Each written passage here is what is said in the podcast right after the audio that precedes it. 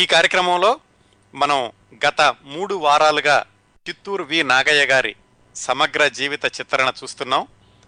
ఈ వారం కూడా అదే కొనసాగుతుందండి. ఈ వారంతో చిత్తూరు నాగయ్య గారి గురించిన కార్యక్రమం పూర్తవుతుంది.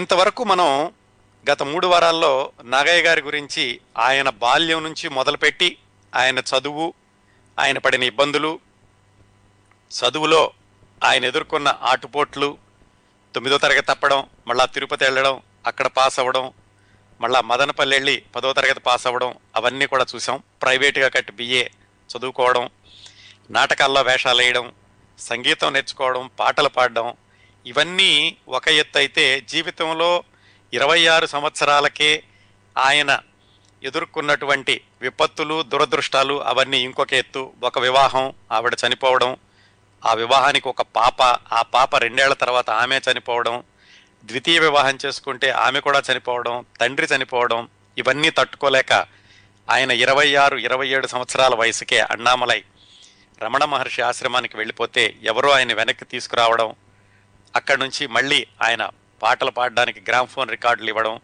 మళ్ళీ నాటకాల్లోకి రావడం, మద్రాసు రావడం, సినిమాల్లో తీద్దామని చెప్పేసి ఆయన చేతిలో ఉన్న డబ్బులన్నీ పోగొట్టుకోవడం, ఇవన్నీ తెలుసుకున్నామండి. క్రిందటి వారం జరిగిన కార్యక్రమంలో ఈయన సినిమాల్లోకి ఎలా ప్రవేశించారు, హెచ్ఎం రెడ్డి గారి గృహలక్ష్మి అన్న సినిమాలో హీరోయిన్కి అన్నగారి పాత్రతోటి మొట్టమొదటిసారిగా ఆయన వెండి తెర మీద కనిపించారు. దాని తర్వాత బిఎన్ రెడ్డి గారు వాహిని పిక్చర్స్ మొదలుపెట్టి తీసినటువంటి వందే మాతరం సినిమాలో హీరోగా ప్రవేశించారు. మొట్టమొదటి సినిమాకి ఒక మాదిరిగా పేరు వచ్చింది, రెండో సినిమాకి చాలా చక్కటి పేరు రావడమే కాకుండా సంగీతం కూడా ఆయనే. సంగీత దర్శకుడిగాను, నటుడిగాను, గాయకుడిగాను కూడా చాలా మంచి పేరు తెచ్చుకున్నారు వందే మాతరం చిత్రంతో. దాదాపుగా ఆయన స్టార్డమ్ కూడా వందే మాతరం సినిమా నుంచే మొదలైందని చెప్పుకోవచ్చండి. ఆ తర్వాత నాగయ్య గారు వందే మాతరం తర్వాత వాహిని వాళ్లే తీసినటువంటి సుమంగళి అనే సినిమాలో వెంటనే ఆయన వృద్ధ పాత్ర వేశారు.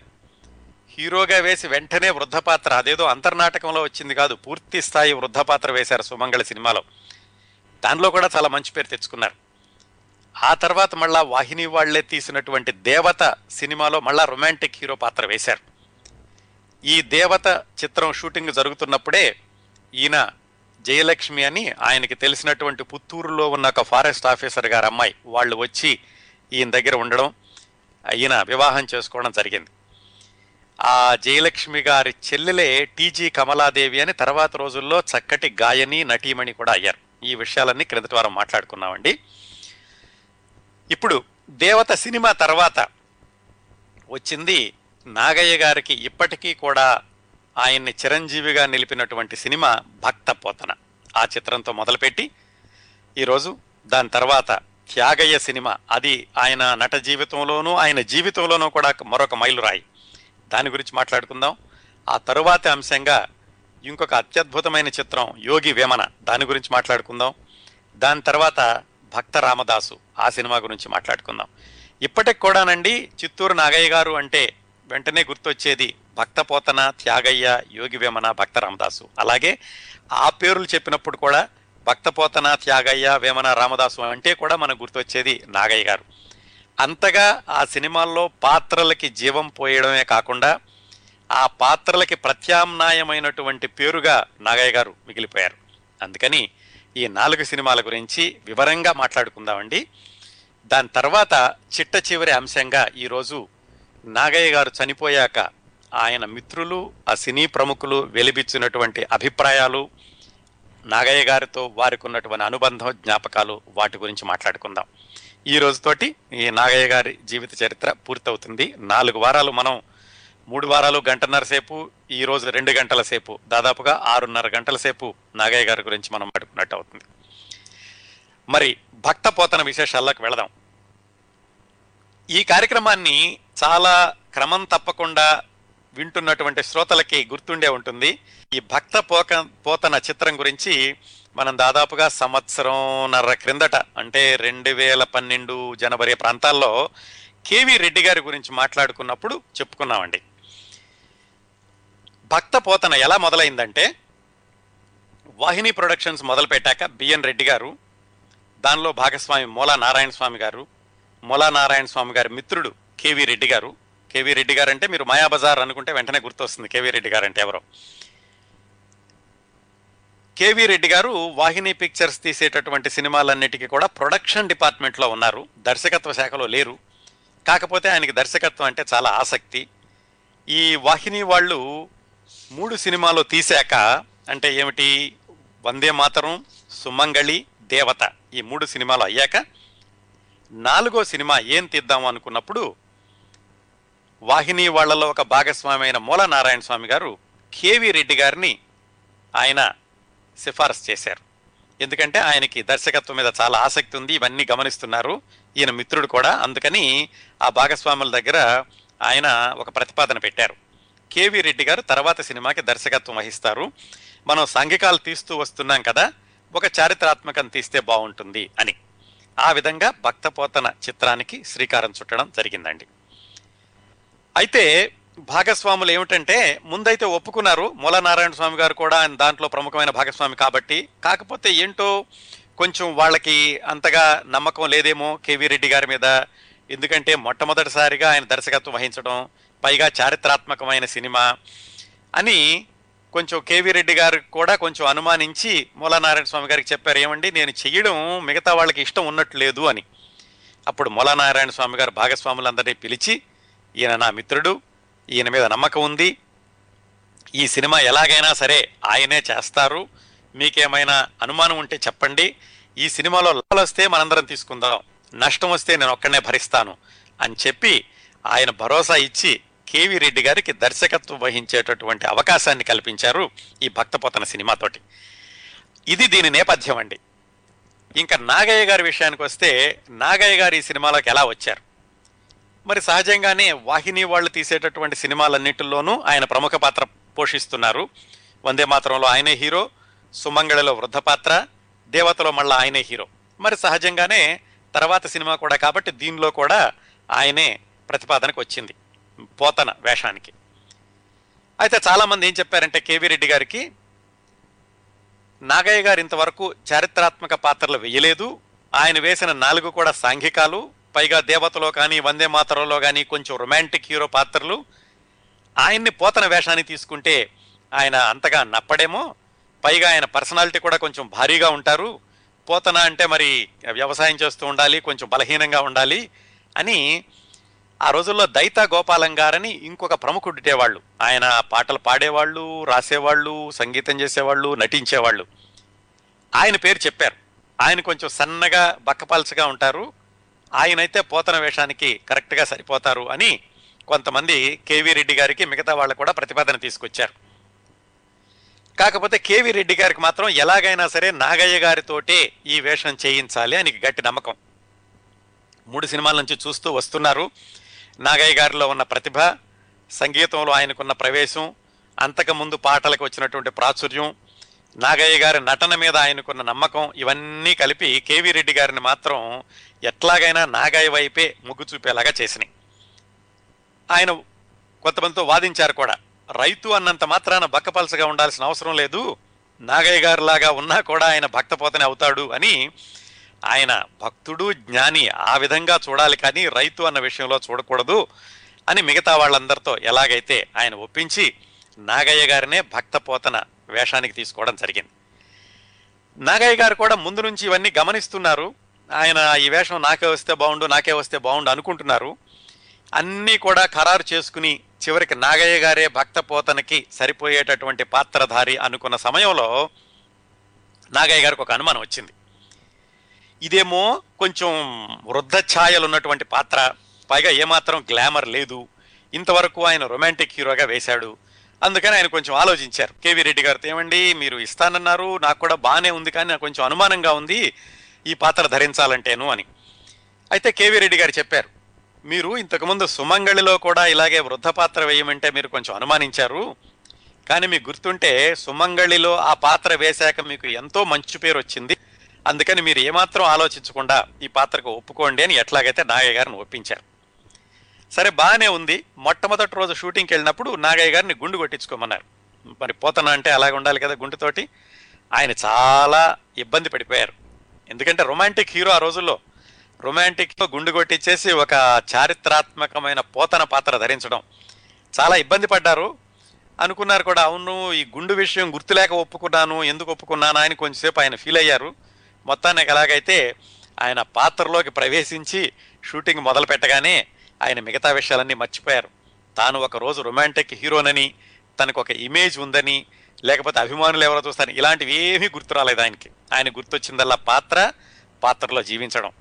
అందుకేనండి ఇన్ని దాదాపు 70 సంవత్సరాల తర్వాత కూడా పోతన అంటే నాగయ్య గారి గుర్తు రావడానికి కారణం అంత చిత్తశుద్ధితోటి క్రమశిక్షణతోటి పాత్రలో పరకాయ ప్రవేశం చేసి నటించడం అనేటటువంటి అన్నిటి వల్ల కూడా ఇప్పటికి కూడా నాగయ్య గారిని భక్త పోతన్ని పోల్చి చూసుకుంటూ ఉంటాం. అంటే ఒక పేరు వింటే రెండో పేరు గుర్తొస్తూ ఉంటుంది. ఆ విధంగా నాగయ్య గారితోటి భక్త పోతన షూటింగ్ మొదలైంది. షూటింగ్ అంతా బాగానే జరిగింది, చాలా పవిత్రంగా చేస్తూ ఉండేవాళ్ళు. అందులో ఎక్కడ ఒక చిన్న దేవాలయం సెట్ ఉంటే షూటింగ్ చేసేటప్పుడు కూడా కేవీ రెడ్డి గారు ఎవరిని చెప్పులు వేసుకుని ఆ దేవాలయం సెట్లోకి రానిచ్చేవాళ్ళే కదా. అది కేవలం సెట్టింగే, నిజం దేవాలయం కాదు. అయినా కానీ అంత పవిత్రంగా జాగ్రత్తగా చూస్తూ ఉండేవాళ్ళు. అది కేవీ రెడ్డి గారికి మొట్టమొదటి సినిమా, పైగా ఆయన కూడా అగ్ని పరీక్ష లాంటి సినిమా. అందరూ అనుమానిస్తూ అందరూ వెనక్కి లాగుతున్న రోజుల్లో ఆయన ఈ సినిమా తీశారు కాబట్టి ఆయన కూడా ఎట్లాగైనా సరే సినిమాని విజయవంతం చేయాల్సినటువంటి బాధ్యత ఆయన మీద కూడా ఉంది. అందరూ అనడం మొదలుపెట్టారు, వాహిని వాళ్ళు 3 సినిమాలు తీశారు, ఏదో నిలదొక్కుంటున్నారు, కేవీ రెడ్డి గారట ఆయనకి అసలు దర్శకత్వంలోనేమో అనుభవం లేదు, నాగయ్య గారేమో ఆయన రొమాంటిక్ హీరోలు వేసైనా వీళ్ళిద్దరూ కలిసి సినిమా తీస్తున్నారు, ఈ సినిమాతోటి ఇక నాశనం అయిపోయినట్టే, ఈ చిత్ర నిర్మాణ సంస్థ మూసుకుపోవాల్సిందే అని అందరూ అనుకుంటున్నారు. అలాంటి రోజుల్లో సినిమా తీయాలంటే ఆయన మీద ఎంతో ఒత్తిడి ఉంటుంది. వాటన్నిటిని బట్టి నాగయ్య గారి సహకారంతో నాగయ్య గారు కూడా ఆ పాత్రను ఒక సవాల్గా తీసుకుని ఈ మొట్టమొదటిసారిగా ధరించేటటువంటి చారిత్రాత్మకమైన పాత్రని ఆయన కూడా నటించడం, ఆ విధంగా షూటింగ్ జరిగిందండి. ఇక్కడ ఒక చిన్న విశేషం ఏం జరిగిందంటే, ఈ షూటింగ్ జరిగేటప్పుడు సహజంగా మిత్రులు ఉంటారు కదా మరి ఎవరికైనా కానీ, అందులో నాగయ్య గారు హీరో బాగా పేరు తెచ్చుకుంటున్నారు, ఆయన చుట్టూతో కూడా చాలామంది మిత్రులు ఉంటారు. వాళ్ళందరూ ఏం చెప్పారంటే, ఏం నాగయ్య నీకంత అవసరం ఏమొచ్చింది ముసలి పాత్రలు ధరించడానికి, సుమంగళలో కూడా అలాగే చేసావు, పేరు అయితే వచ్చింది కరెక్టే, నీ పేరు ఎలాగైనా తెచ్చుకోవచ్చు, నీ గ్లామర్ కూడా నిలబెట్టుకోవాలి కదా, నువ్వు ఇట్లాగా ఇప్పుడే వృద్ధ పాత్రలు ధరిస్తే ఎలాగో అని మిత్రులందరూ చేరి ఈయన చెవిన ఇల్లు కట్టుకుని పోరడం మొదలుపెట్టారు. నాగయ్య గారు మరి వినగా సరైన అనిపిస్తుంది కదా, ఆయన కూడా అనిపించింది, అవును ఇలా అంటున్నారు ఏమిటి అని. అప్పుడు మిత్రులందరూ ఏం చెప్పారంటే, నువ్వు పని చెయ్యి, నీ దగ్గర డబ్బులున్నాయి, ఎలాగూ పేరుంది, నువ్వే ఒక చిత్ర నిర్మాణ సంస్థను మొదలుపెట్టి నువ్వు హీరోగా నిన్ను హీరోగా ప్రొజెక్ట్ చేసుకుంటూ నటిస్తే బాగుంటుంది అని ఈయన ఎట్లాగైతే బాగా ఎక్కదోశారు. ఈయన ఆలోచించారు, ఒకవైపు వాహిని వాళ్ళల్లో వేషాలు వేస్తున్నాను, వాళ్ళతో ఒప్పందం ఉంది, నా అంతటి నేను సొంతంగా మొదలు పెడితే ఎలా ఉంటుందోనని నాగయ్య గారికి కూడా ఆలోచన వచ్చింది. కానీ మొత్తానికి మిత్రులందరూ బలవంతం చేయడంతో ఈయన చిత్ర నిర్మాణానికి దిగారు. ఎట్లా, ఈ భక్తపోత నిర్మాణం జరుగుతున్నప్పుడే సమాంతరంగా ఇది జరిగింది. ఆయన మరి ఆయన దగ్గర డబ్బులు ఉన్నాయి కానీ ఒక్కరే అన్ని పనులు చేయలేరు కదా. ఆయనకేంటంటే గూడూరులో మైకా వ్యాపారం చేసే ఆయన ఒక ఆయన దువ్వూరు నారాయణ రెడ్డి అని ఆయనతోటి ఈయనకి పరిచయం ఉంది. ఆయనకి చెప్పారు, నేను ఇలాగా సినిమా నిర్మాణానికి కూడా వెళదాం అనుకుంటున్నానండి అంటే ఆయన భాగస్వామిగా వస్తానని చెప్పారు. ఆయన కూడా కలిశారు. మరి ఈయన వాహిని వాళ్ళ దాంట్లో వేషం వేస్తున్నారు, అందుకని మరి ఈ చిత్ర నిర్మాణం దర్శకత్వం ఈ వ్యవహారాలని చూడడానికి వేరే వాళ్ళు ఉండాలి కదా. అందుకని ఏం చేశారంటే, ఆయన పి పుల్లయ్య గారు తర్వాత రోజుల్లో మన వెంకటేశ్వర మహత్యం లాంటి సినిమాలు తీశారు. ఆ పి పుల్లయ్య గారు అప్పటి వరకు కొల్హాపూర్లో అసిస్టెంట్ డైరెక్టర్గా ఉంటూ ఉండేవాళ్ళు. ఆయన్ని తీసుకొచ్చి ఆయన్ని దర్శకత్వం కింద పెట్టి ఈ సొంతంగా ఈయన రేణుకా ఫిలిమ్స్ అని పెట్టి దాంతో సినిమా మొదలుపెట్టారు. ఆ సినిమా పేరు భాగ్యలక్ష్మి. మరి సహజంగానే ఈయన భక్తపోతనకు కూడా సంగీత దర్శకత్వం చేస్తున్నారు, భక్తపోతనలో నటిస్తున్నారు.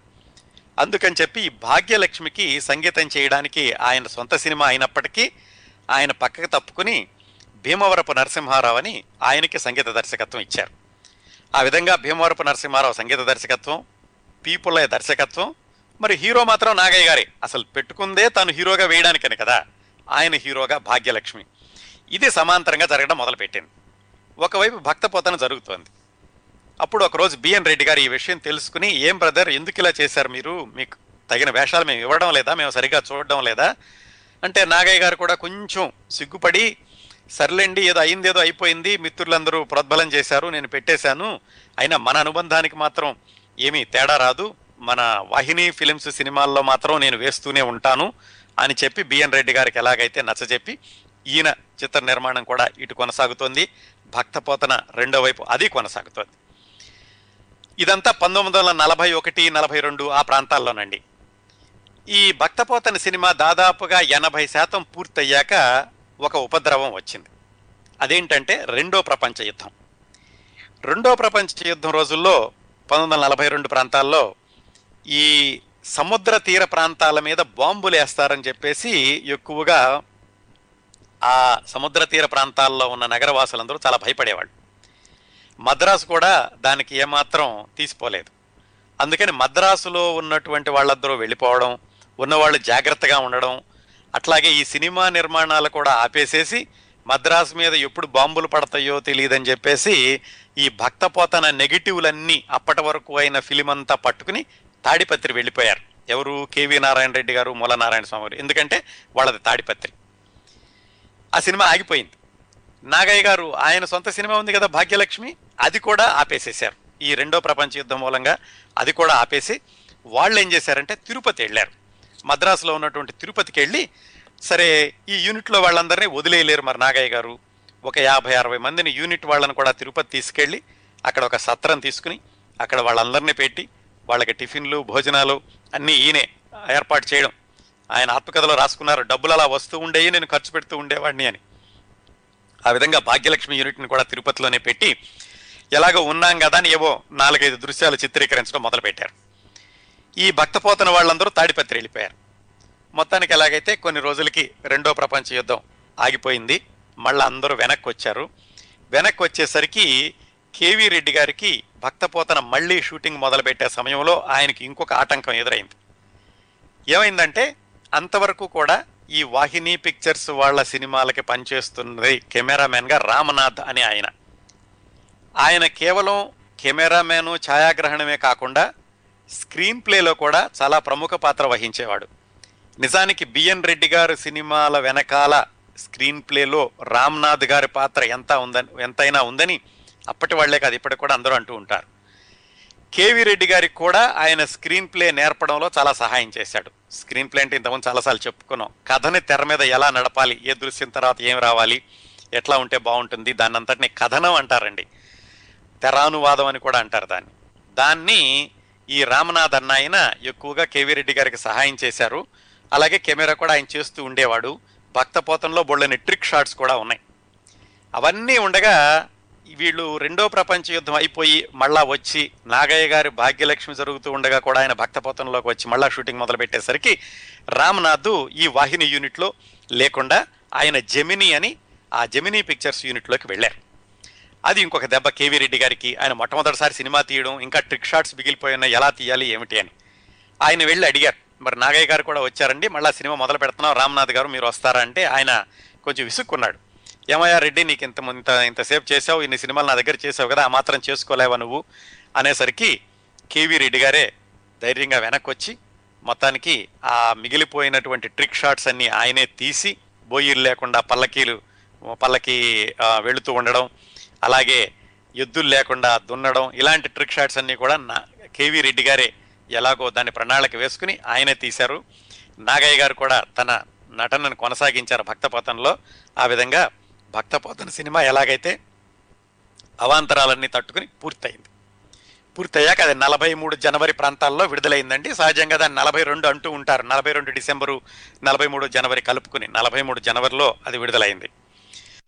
ఇంకా ఆ భక్తపోతన చిత్రం విడుదలయ్యాక అది చాలా కాంబినేషన్లకి మొట్టమొదటి సినిమా అండి. వాహిని వాళ్ళు తీసినటువంటి మొట్టమొదటి చారిత్రాత్మక సినిమా, నాగయ్య గారు నటించిన మొట్టమొదటి చారిత్రక సినిమా, ఏమాత్రం అనుభవం లేకుండా మొట్టమొదటిసారిగా దర్శకత్వం చేసింది కేవీ రెడ్డి గారు, ఆయనకి మొట్టమొదటి సినిమా. ఇట్లా చాలా ప్రత్యేకతలు ఉన్నాయి ఈ సినిమాకి. భక్తపోతన ఆ విధంగా నిర్మాణం పూర్తయింది. ఇక విడుదలయ్యాకండి అది సంచలన విజయం అన్నమాట భక్తపోతన.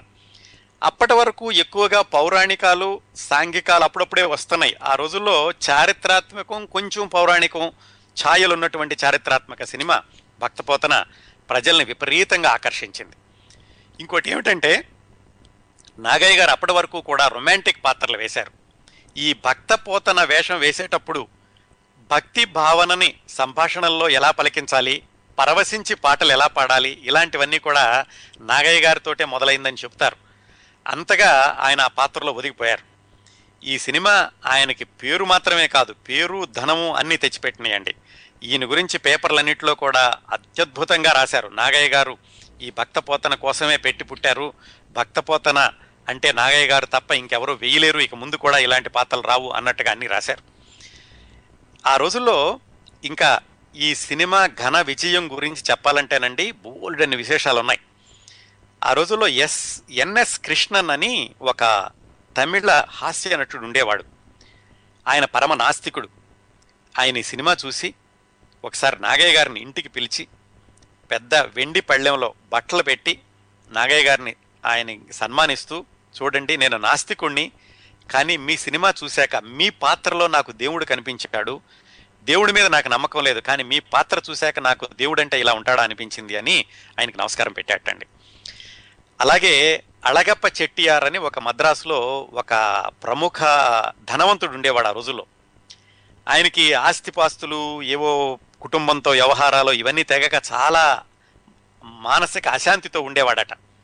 ఆయన భక్తపోతన సినిమా చూశాక ఈ ఆవేశాలు రాగద్వేషాలు అవన్నీ తగ్గించుకుని ఆ ఇంట్లో ఉన్నటువంటి సమస్యలన్నింటినీ పరిష్కరించుకోవడానికి మనశ్శాంతి వచ్చింది నాకు అని నాగయ్య గారిని పిలిచి ఆయన గౌరవించి ఆయన కూడా చెప్పాడటండి.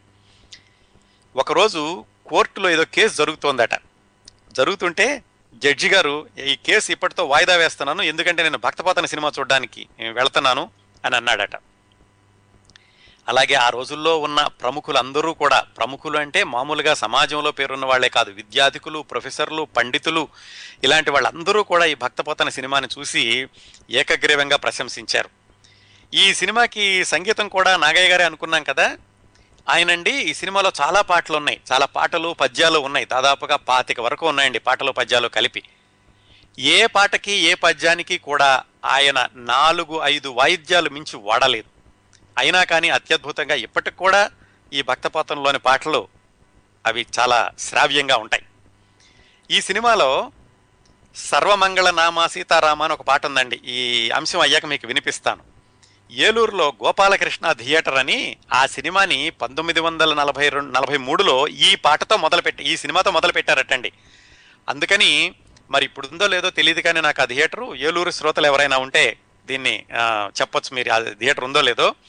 ఆ థియేటర్ ఉన్నన్ని రోజులు కూడా ఇదే పాటని ప్రార్థనా గీతంగా దాన్ని వేస్తూ వస్తున్నారటండి. మరి ఇప్పుడు కూడా కొనసాగుతుందో లేదో కానీ దాదాపుగా 7-8 సంవత్సరాల కిందట వరకు అయితే మాత్రం మొట్టమొదటిసారిగా ఈ సర్వమంగళ నామ సీతారామ అనేటటువంటి పాటని ప్లే చేస్తూ వచ్చారట. అది ఆ సినిమాకి ఆ థియేటర్ కూడా ఉన్నటువంటి అనుబంధం ఉందటండి. ఏలూరులో ఆ గోపాలకృష్ణ థియేటర్ అనేది మా సాంకేతిక నిపుణులు చెప్తున్నారు. మరి ఈ పాట ఇప్పటికే వేస్తున్నారో లేదా ఎవరైనా శ్రోతలు వింటే కనుక చెప్పండి. అది ఆ పాటలకి ఇప్పటికి కూడా ఉన్నటువంటి ఆదరణ. అలాగే ఇంకా నాగయ్య గారికి ఎంత పేరు వచ్చిందంటే ఈ సినిమాలో వేసేటప్పుడు ఆయన్ని ఆ నాగయ్య ఏమిటి పిలక పెట్టుని వేస్తున్నాడు, ఈ సినిమా ఆడుతుందా అన్నవాళ్లే మద్రాసులో నాగయ్య గారు వెళుతుంటే ఆయనకి పాద నమస్కారాలు చేశారటండి ఈ సినిమా విడుదలయ్యాక. అట్లాగే రామచంద్రాపురంలో నాగయ్య గారిని పిలిచి అక్కడ ఉన్నటువంటి బ్రాహ్మణ సంఘం వాళ్ళు ఆయనకి పూర్ణ కుంభంతో స్వాగతం ఇచ్చి వేద పఠనంతో సన్మానం చేశారు, కనకాభిషేకాలు చేశారు ఆయనకి. అట్లాగే కోయంబత్తూరులో, ఆంధ్రప్రదేశ్లో అంటే పర్వాలేదు, ఆ రోజుల్లో ఇంతకుముందు చెప్పుకున్నాం ఈ వివిధ భాషా చిత్రాలు తక్కువగా ఉండేవి, అందుకని తెలుగు సినిమాలు అన్ని రాష్ట్రాల్లో కూడా ఆడుతూ ఉండేవి. కోయంబత్తూరులో భక్తపోతన స్వర్ణోత్సవం జరుపుకుందటండి. అట్లాగే ఈ సినిమా చూశాక నేరళ్ళ వేణుమాధవ్ గారని వరంగల్లో ఉన్నారు. ఆయన ఈ సినిమా చూశాకే నాగయ్య గారిని అనుకరిస్తూ ఆయన మిమిక్రీ ఆర్టిస్ట్ అయ్యారు. అసలు మిమిక్రీ అన్నదాన్ని ఒక సబ్జెక్ట్ కింద చేసి దానికి ప్రాచుర్యం తీసుకొచ్చిన వేణుమాధవ్ గారు ఈ నాగయ్య సినిమా భక్తపోతన సినిమా చూసి నాగయ్య గారిని అనుకరించడం వల్ల ఆయన మొదలు పెట్టారటండి మిమిక్రీని. ఇట్లా చాలా పేరు వచ్చిందండి నాగయ్య గారికి. దీంతో పేరే కాకుండా చాలా డబ్బులు కూడా వచ్చినాయి ఆయనకి, అందరూ పిలవడం, సన్మానాలు చేయడం, ఇలాంటివన్నీ కూడాను. ఈ భక్తపోతన సినిమా ఇంత ఘన విజయం సాధించాక ఇదే కోవలో తర్వాత ఈ భక్తిరస ప్రధానమైనటువంటి చిత్రాలు చాలా వచ్చినాయండి. ఎట్లాగంటే మీరా అని తమిళ సినిమా వచ్చింది. మనం ఇంతవరకు తెలుగు గురించే మాట్లాడుకుంటున్నాం. నాగయ్య గారు తెలుగులో నటిస్తూ తమిళంలో కూడా నటించారండి సమాంతరంగాను. ఎందుకంటే తమిళం కూడా బాగా వచ్చు. నాగయ్య గారు మద్రాసులో ఆయన బిఏ ప్రైవేట్గా చదువుకున్నప్పుడే కాకుండా ఆ తర్వాత సినిమా ప్రయత్నాలు చేసేటప్పుడు నాటకాల్లో, తమిళ నాటకాల్లో కూడా నటించారు ఆయన. తమిళంలో మీరా అనే సినిమాలో ఈయన తీసుకున్నారు ఈ భక్తపోతన తర్వాత. కాకపోతే అదేంటంటే పూర్తి వ్యతిరేకమైనటువంటి పాత్ర. ఇందులో భక్తపోతనలోనేమో ఆయన పరమ భక్తుడు, దాంట్లోనేమో మీరా భర్త, మీరాగానేమో ఎంఎస్ సుబ్బలక్ష్మి గారు వేశారు. ఆవిడ భర్త అంటే ఏమాత్రం దైవాన్ని నమ్మనటువంటి పాత్ర నాగయ్య గారు ధరించారు. అంటే పాత్ర ఏదైనప్పటికీ నటుడు దానికి న్యాయం చేకూర్చాలి అన్నదానికి ఉదాహరణగా ఈ విషయం చెప్పాను. భక్తపోతనలో భక్తుడిగా వేసి మళ్ళా వెంటనే మీరాలో దానికి విభిన్నమైనటువంటి పాత్రని వేశారు నాగయ్య గారు. ఇదండి భక్తపోతన సినిమాతోటి నాగయ్య గారికి వచ్చినటువంటి పేరు. నాగయ్య గారి యొక్క ఆయన తారా పదాన్ని ఒక స్థిరంగా నిలబెట్టినటువంటి సినిమా భక్తపోతన. అదే మన కేవీ రెడ్డి గారికి కూడా మొట్టమొదటి చిత్రం. ఈ భక్తపోతనలో ఇంత పేరు వచ్చాక ఈయనకి పూర్ణ పిక్చర్స్ అని డిస్ట్రిబ్యూషన్ ఉండేది. దాని అధిపతి జీకే మంగరాజు అని ఆయన వచ్చి ఏం చెప్పారంటే, నాగయ్య గారు ఈ భక్తపోతన సినిమా అత్యద్భుతంగా చేశారు మీరు, ఇంత విజయం సాధించింది, తర్వాత త్యాగయ్య కథ కూడా మీరే చేస్తే బాగుంటుంది అని ఈయనకి సలహా ఇచ్చారు. పైగా ఇంకోటి ఏం చెప్పారంటే, మీకు ఎలాగో సొంత నిర్మాణ సంస్థ ఉంది కదా, మీరే ఎందుకు తీయకూడదు ఈ త్యాగయ్య సినిమా, తీస్తే కనుక దాని పంపిణీ బాధ్యతలు నేను తీసుకుంటాను అని ఆయన భరోసా కూడా ఇచ్చారు.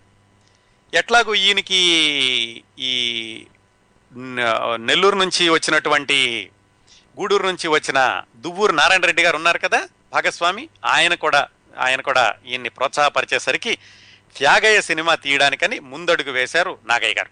దీనికి సమాంతరంగా ఆయన తమిళ సినిమాల్లో కూడా వేస్తూ ఉన్నారండి మధ్యలోను. సో భక్తపోతన, భాగ్యలక్ష్మి అయ్యాక త్యాగయ్య సినిమా ఈయనకి ఆ విధంగా అన్ని వైపుల నుంచి ప్రోద్బలం వచ్చేసరికి సినిమా తీద్దామని ముందుగా, మరి త్యాగయ్య సినిమా తీయాలంటే స్క్రిప్ట్ కావాలి. త్యాగయ్య మీద ఉన్నటువంటి పుస్తకాలన్నీ తెప్పించుకుని చదివారు నాగయ్య గారు. ఎన్ని చదివినా కానీ ఆయన జీవితాన్ని గురించి సమగ్రమైనటువంటి సమాచారం దొరకలా ఆయనకి. ఆ ఉన్న పుస్తకాల్లో ఉన్న సంఘటనలు తీస్తేనేమో డాక్యుమెంటరీ లాగా ఉండేలాగా ఉంది. నిజంగా ఆయన జీవితంలో ఉన్నటువంటి చిన్న చిన్న సంఘటనలు, ఆసక్తికరమైనటువంటి సందర్భాలు ఇలాంటివి దొరకలేదు. అందుకని ఆయన ఏం చేశారంటే తంజావూరు లైబ్రరీకి వెళ్ళి అక్కడ ఉంటాయని చెప్పేసి ఆ లైబ్రరీకి వెళ్ళి అక్కడ కూర్చుని కొన్ని పుస్తకాలు చదివారు. అయినా కానీ ఈయనకి సినిమాకి కావాల్సినటువంటి సంఘటనలు ఎక్కువ దొరకలేదు. కాకపోతే చిత్ర నిర్మాణం మానుకోవడం కూడా ఆయనకి ఇష్టం లేదు. త్యాగయ్య వేషం వేయాలని ఉంది ఎలాగైనా, ఈ పోతన వేషంతో అంత పేరు వచ్చాక. అందుకని ఉన్నవాటినే తీసుకుని ఎట్లాగైతే ఈయన త్యాగయ్య స్క్రిప్ట్ రాయడానికి ఆయనే రాయడానికి మొదలుపెట్టారు. ఎక్కడ రాశారు ఆయన? త్యాగరాజు గారు నివసించిన తిరువయ్యూరు వెళ్ళి అక్కడే రాయడానికని మొదలుపెట్టారు. ఆయన సమాధి దగ్గర కూర్చుని, త్యాగయ్య గారి సమాధి దగ్గర కూర్చుని పొద్దున్నే లేచి కావేరీ నదిలో స్నానం చేసి చాలా శుచిగా శుభ్రంగా కూర్చుని ఆ సమాధి దగ్గర కూర్చుని ఆయన కొన్నిసార్లు ఉపవాసాలు కూడా చేసి త్యాగయ్య కథ రాసుకున్నారు. మొత్తానికి కొన్నాళ్ళకి ఇది, అప్పటికీ ఆయన చాలా పేరున్నటువంటి హీరో, ఒక హీరో మంచి సినిమా తీద్దాం అనుకుని కథ గురించి ఎంత క్రమశిక్షణతోటి, ఎంత ఇన్వాల్వ్మెంట్ తోటి పనిచేశారో చూడండి. ఎందుకు చెప్తున్నానంటే మళ్ళీ ఒకసారి ఎప్పుడైనా మనం పోల్చకూడదు అనుకోండి, కానీ ఎప్పుడైనా పోల్చి చూస్తే తెలుస్తుంది ఆ తరానికి ఈ తరానికి వ్యత్యాసం ఏమిటి అనేది. అంత శ్రద్ధగా ఆయన కథ రాసుకున్నాక మద్రాసు వచ్చారు. మద్రాసు వచ్చాక ఇంతకుముందు సినిమాలన్నిటికీ రాసింది సముద్రాల రాఘవాచారి గారు. ఆయన దగ్గర కూర్చుని మళ్ళా మొత్తాన్ని ఈ స్క్రిప్ట్ అంతటిని ఒక కొలిక్కి తీసుకొచ్చి కథ, మాటలు, పాటలు అన్నీ సిద్ధం చేసుకున్నారు. ఇంతవరకు బాగానే ఉంది, స్క్రిప్ట్ బాగానే ఉంది. పాటలు పాడాలి, ఎవడతారు? మరి సహజంగా నాగయ్య గారే గాయకుడు, ఇంతకుముందు ఆయనే సంగీత దర్శకుడు కూడాను, ఈ సినిమా కూడా మరి ఆయనే సంగీత దర్శకత్వం. కాకపోతే త్యాగయ్య పాటలు పాడాలి అంటే కనుక ఈయన కొంచెం బెరుకుగా అనిపించింది. ఎందుకంటే మామూలుగా ఏదో భక్తపోతంలో పద్యాలు పాడినట్టుగా కాకుండా ఇది చాలా పవిత్రమైనటువంటి పాత్ర. పైగా అప్పటికే త్యాగయ్య కీర్తనల గురించి బయట సభలు జరగడం, ఎంతోమంది ప్రముఖ వాగ్గేయకారులు ఇవి పాడుతూ ఉండడం, సంగీతకారులు వీటిని పాడుతూ ఉండడం, దాంతో ఏమాత్రం తేడా వచ్చినా కానీ సినిమా పోవడమే కాకుండా నాగయ్య గారికి కూడా పేరు చెడిపోతుంది. అందుకని ఆయన ఏం చేశారంటే ప్రముఖ సంగీత విద్వాంసులందరినీ ఆయన ఆఫీస్కి ఆహ్వానించి, ఆఫీస్ అంటే ఆ రేణుకా పిక్చర్స్ కదా అయింది, ఆఫీస్కి ఆహ్వానించి వాళ్ళందరితోటి త్యాగరాజ కీర్తనలు పాడించుకుని ఈయన వాళ్ళ దగ్గర నేర్చుకుని అప్పుడు ఈయన పాడడం మొదలుపెట్టారు. వాళ్ళు ఎవరండి? ఆ రోజుల్లో బాగా పేరున్న వాళ్ళు మహారాజపురం విశ్వనాథ్ అయ్యారు, ద్వారం వెంకటస్వామి నాయుడు గారు, పారుపల్లి రామకృష్ణయ్య గారు, చౌడయ్య గారు, మణి అయ్యారు గారు, ఆరైకుడి రామానుజ అయ్యంగారు, బెంగళూరు నాగరత్నం గారు, ఇలా వీళ్ళందరినీ కూడా ఆహ్వానించి ఆయన ఆఫీసులో వాళ్లతోటి పాడించుకుని ఈయన పాడారు సినిమాలోను. అట్లాగే దాదాపుగా 2 సంవత్సరాల పాటు జరిగిందటండి ఈ ప్రయత్నాలన్నీను. ఆ 2 సంవత్సరాలు కూడా వీళ్ళ ప్రొడక్షన్ ఆఫీసు ఒక ఆఫీసు లాగా కాదు, అదొక సత్రంలాగా ఉండేదట. ఎప్పుడు ఒక 5 మంది వంటవాళ్ళు ఒకదాని తర్వాత వంట చేస్తూనే ఉండేవాళ్ళట. ఇలా సంగీత విద్వాంసులు, ఇంకా నాగయ్య గారికి సహాయం చేసేవాళ్ళు, ఈ సినిమా కోసం పనిచేసేవాళ్ళు అందరూ వస్తూ వెళ్ళేవాళ్ళు, విపరీతంగా ఉండేవాళ్ళట. ఆ 2 ఏళ్ళు కూడా ఆయన సినిమా కార్యాలయం అంతా కూడా ఓంకార నాదంతో ప్రతిధ్వనించిందట. అంత శ్రద్ధగా పవిత్రంగా ఆ సంగీతాన్ని సమకూర్చుకోవడం, దానికి కావాల్సినటువంటి ప్రయత్నాలు ఆయన సంసిద్ధుడవడం జరిగిందండి. బాగానే ఉంది, కథ అయిపోయింది, పాటలు కూడా ఈయన ఎవరికి కూడా ఎవరితోటి విమర్శకి రాకుండా, ఎవరు విమర్శించే అవకాశం లేకుండా ఉండేలాగా ఈయన ఎంతో సాధన చేసి అందరితోటి చర్చించి సంగీతాన్ని కూడా సమకూర్చారు. మరి దర్శకుడు ఎవరు చేయాలి? దర్శకత్వం చేయడానికి ఇంతవరకు నాగయ్య గారు భాగ్యలక్ష్మి సినిమా అయితే తీశారు, కానీ ఆయన ఎప్పుడు దర్శకత్వం చేద్దామని అనుకోలేదు. బిఎన్ రెడ్డి గారు ఈయనకున్న ఫ్రెండు, ఇంతకుముందు వాహిని వాళ్ళల్లో బిఎన్ రెడ్డి గారి దగ్గర ఈయన 3 సినిమాలు చేశారు. బిఎన్ రెడ్డి గారు అడిగితే బిఎన్ రెడ్డి గారు, కేవీ రెడ్డి గారు ఇద్దరు కూడా వాహిని పిక్చర్స్లో చాలా బిజీగా ఉన్నారు. అప్పుడు ఏం చేయాలి, ఎవరిని అడుగుదాం అనుకుంటూ ఉండగా ఈ భాగ్యలక్ష్మి సినిమాకి అసిస్టెంట్గా చేశారు చెంగయ్య గారని. ఆయన ఏం చెప్పారంటే, నాగయ్య గారు ఎవరో ఎందుకండి, మీరే ఎందుకు దర్శకత్వం చేయకూడదు? సంగీతం మీరే చేస్తున్నారు, కథ మీరే రాసుకున్నారు, మొదటి నుంచి పాత్రన్నింటినీ పూర్తిగా అర్థం చేసుకుంది మీరే చేయొచ్చు. ఆయన ప్రోత్సహించాడు. ఈయన కూడా కొంచెం ఆలోచించాక మరి ఎవరూ లేరు సమర్థులైన వాళ్ళని ఈయనే ముందడుగు వేశారు. అలాగా ఆయనే దర్శకత్వం వహించడం, ఆయనే నిర్మాత, ఆయనే సంగీతం, ఆయనే ప్రధాన పాత్ర, ఆయనే గాయకుడు. ఇలా ఈ బహుముఖమైనటువంటి పాత్రలు, ఇలా ఒకే సినిమాలో ఇన్ని పాత్రలు ధరించినటువంటి హీరో తర్వాత రోజుల్లో ఎన్టీ రామారావు గారు తప్పితే ఇంకెవరో కనపడరేమో. ఆఫ్ కోర్స్ ఎన్టీ రామారావు గారు పాటలు పాడలేదనుకోండి, దాని బదులు ఆయన ఎడిటింగ్ చేస్తూ ఉండేవాళ్ళు, ఒకే సినిమాలో బహుముఖమైన పాత్రలు వేస్తూ ఉండేవాళ్ళు. ఇలాంటి సాంప్రదాయానికి, ఇలాంటి బహుముఖమైనటువంటి పాత్రలు వహించేటటువంటి ప్రజ్ఞకి కూడా శ్రీకారం చుట్టింది నాగయ్య గారు 1944లోనండి. 70 సంవత్సరాల క్రిందటే నాగయ్య గారు ఇలాంటి పనులు చేశారు. ఇలాంటి వాటన్నింటి వల్ల కూడా నాగయ్య గారిని ఈ తరం తప్పనిసరిగా గుర్తుపెట్టుకోవాలి. ఆ విధంగా సినిమా నిర్మాణం మొదలైంది. సినిమాలో మిగతా పాత్రలన్నింటినీ కూడా తీసుకున్నారు. ఈ సినిమా నిర్మాణం జరుగుతూ ఉండగానే ఒక 2-3 ముఖ్యమైనటువంటి సంఘటనలు జరిగినాయండి. ఒకటి ఏమిటంటే, నాగయ్య గారు ఈ త్యాగయ్య సినిమా నిర్మాణం జరుగుతూ ఉన్న రోజుల్లో ఆయన బయట ఎక్కడైనా త్యాగరాజ సంగీత కీర్తనలు జరుగుతున్నప్పుడు కూడా వెళుతూ ఉండేవాళ్ళు అనమాట. ఒకసారి మద్రాసులో మైలాపూర్లో ఒక థియేటర్ ఉంది. ఆ థియేటర్లో జిఎన్ బాలసుబ్రహ్మణ్యం అని ఆ రోజుల్లో ఉండేవాళ్ళు. ఆయన్ని కర్ణాటక సంగీతంలో సూపర్ స్టార్ అంటూ ఉండేవాళ్ళు, జిఎన్బి అని కూడా పిలుస్తూ ఉండేవాళ్ళు. ఆయన సంగీత కచేరీ జరుగుతోంది మైలాపూర్లో. అక్కడికి వెళ్ళారు నాగయ్య గారు. ఆ సంగీత కచేరీ అయిపోయాక ఆయన ఇంటికి బయలుదేరారు. కాకపోతే ఆ మైలాపూర్ అప్పట్లో దూరంగా ఉండేది. మైలాపూరులో రాత్రి 9 అయ్యాక అక్కడి నుంచి సిటీకి వచ్చేటటువంటి బస్సులు తక్కువ ఉంటాయి.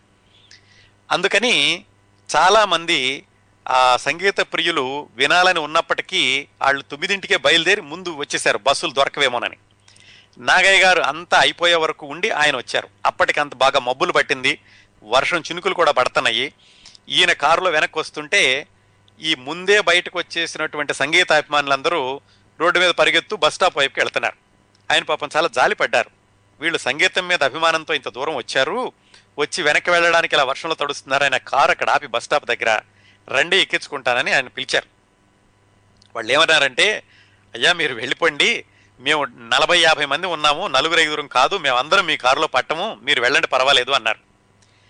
కానీ నాగయ్య గారు అలా వాళ్ళని వదిలి వెళ్ళడం ఇష్టం లేక ఆయన ఏం చేశారంటేనండి, ఆ రోజుల్లో ప్రముఖ హీరో, పైగా ఆయన ఎక్కడ తమిళలోను తెలుగులోను కూడా, ఆయన కారు దిగి అక్కడ ఒక చిన్న ఇల్లుంటే ఆ ఇంటి వరండాలో ఆయన నుంచుని వర్షానికి తడవకుండా డ్రైవర్ని పిలిచి ఆ 50-60 మంది బస్ స్టాప్లో ఉన్న వాళ్ళందరినీ కూడా 4-5 ట్రిప్పులైనా సరే వేసి వాళ్ళందరినీ సిటీలో దించిరా అని పంపించారు.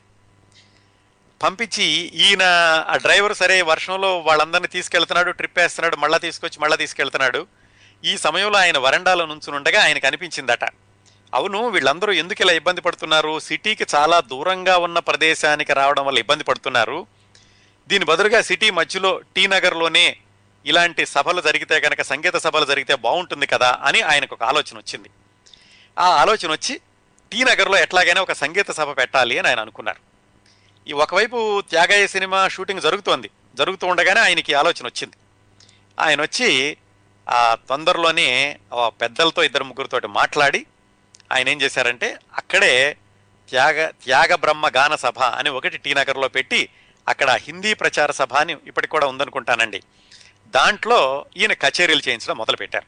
ఎందుకంటే ఈ సంగీత ప్రియులు అంత దూరం వెళ్లకుండా ఇక్కడ కూడా ఆస్వాదించడానికి వీలుంటుంది అని. సరే, హిందీ ప్రచార సభలో పెడుతున్నారు. కొంతమంది ఏం చెప్పారంటే, మీరు ఇంత పూనుకుని త్యాగరాజ సభలు ఇక్కడ పెడుతున్నారు కదా, మరి ఒక మందిరం కూడా నిర్మిస్తే బాగుంటుంది అని ఈయనకెవరో చెప్పారు. ఆయనకు కూడా అది మంచి ఆలోచన అనిపించింది.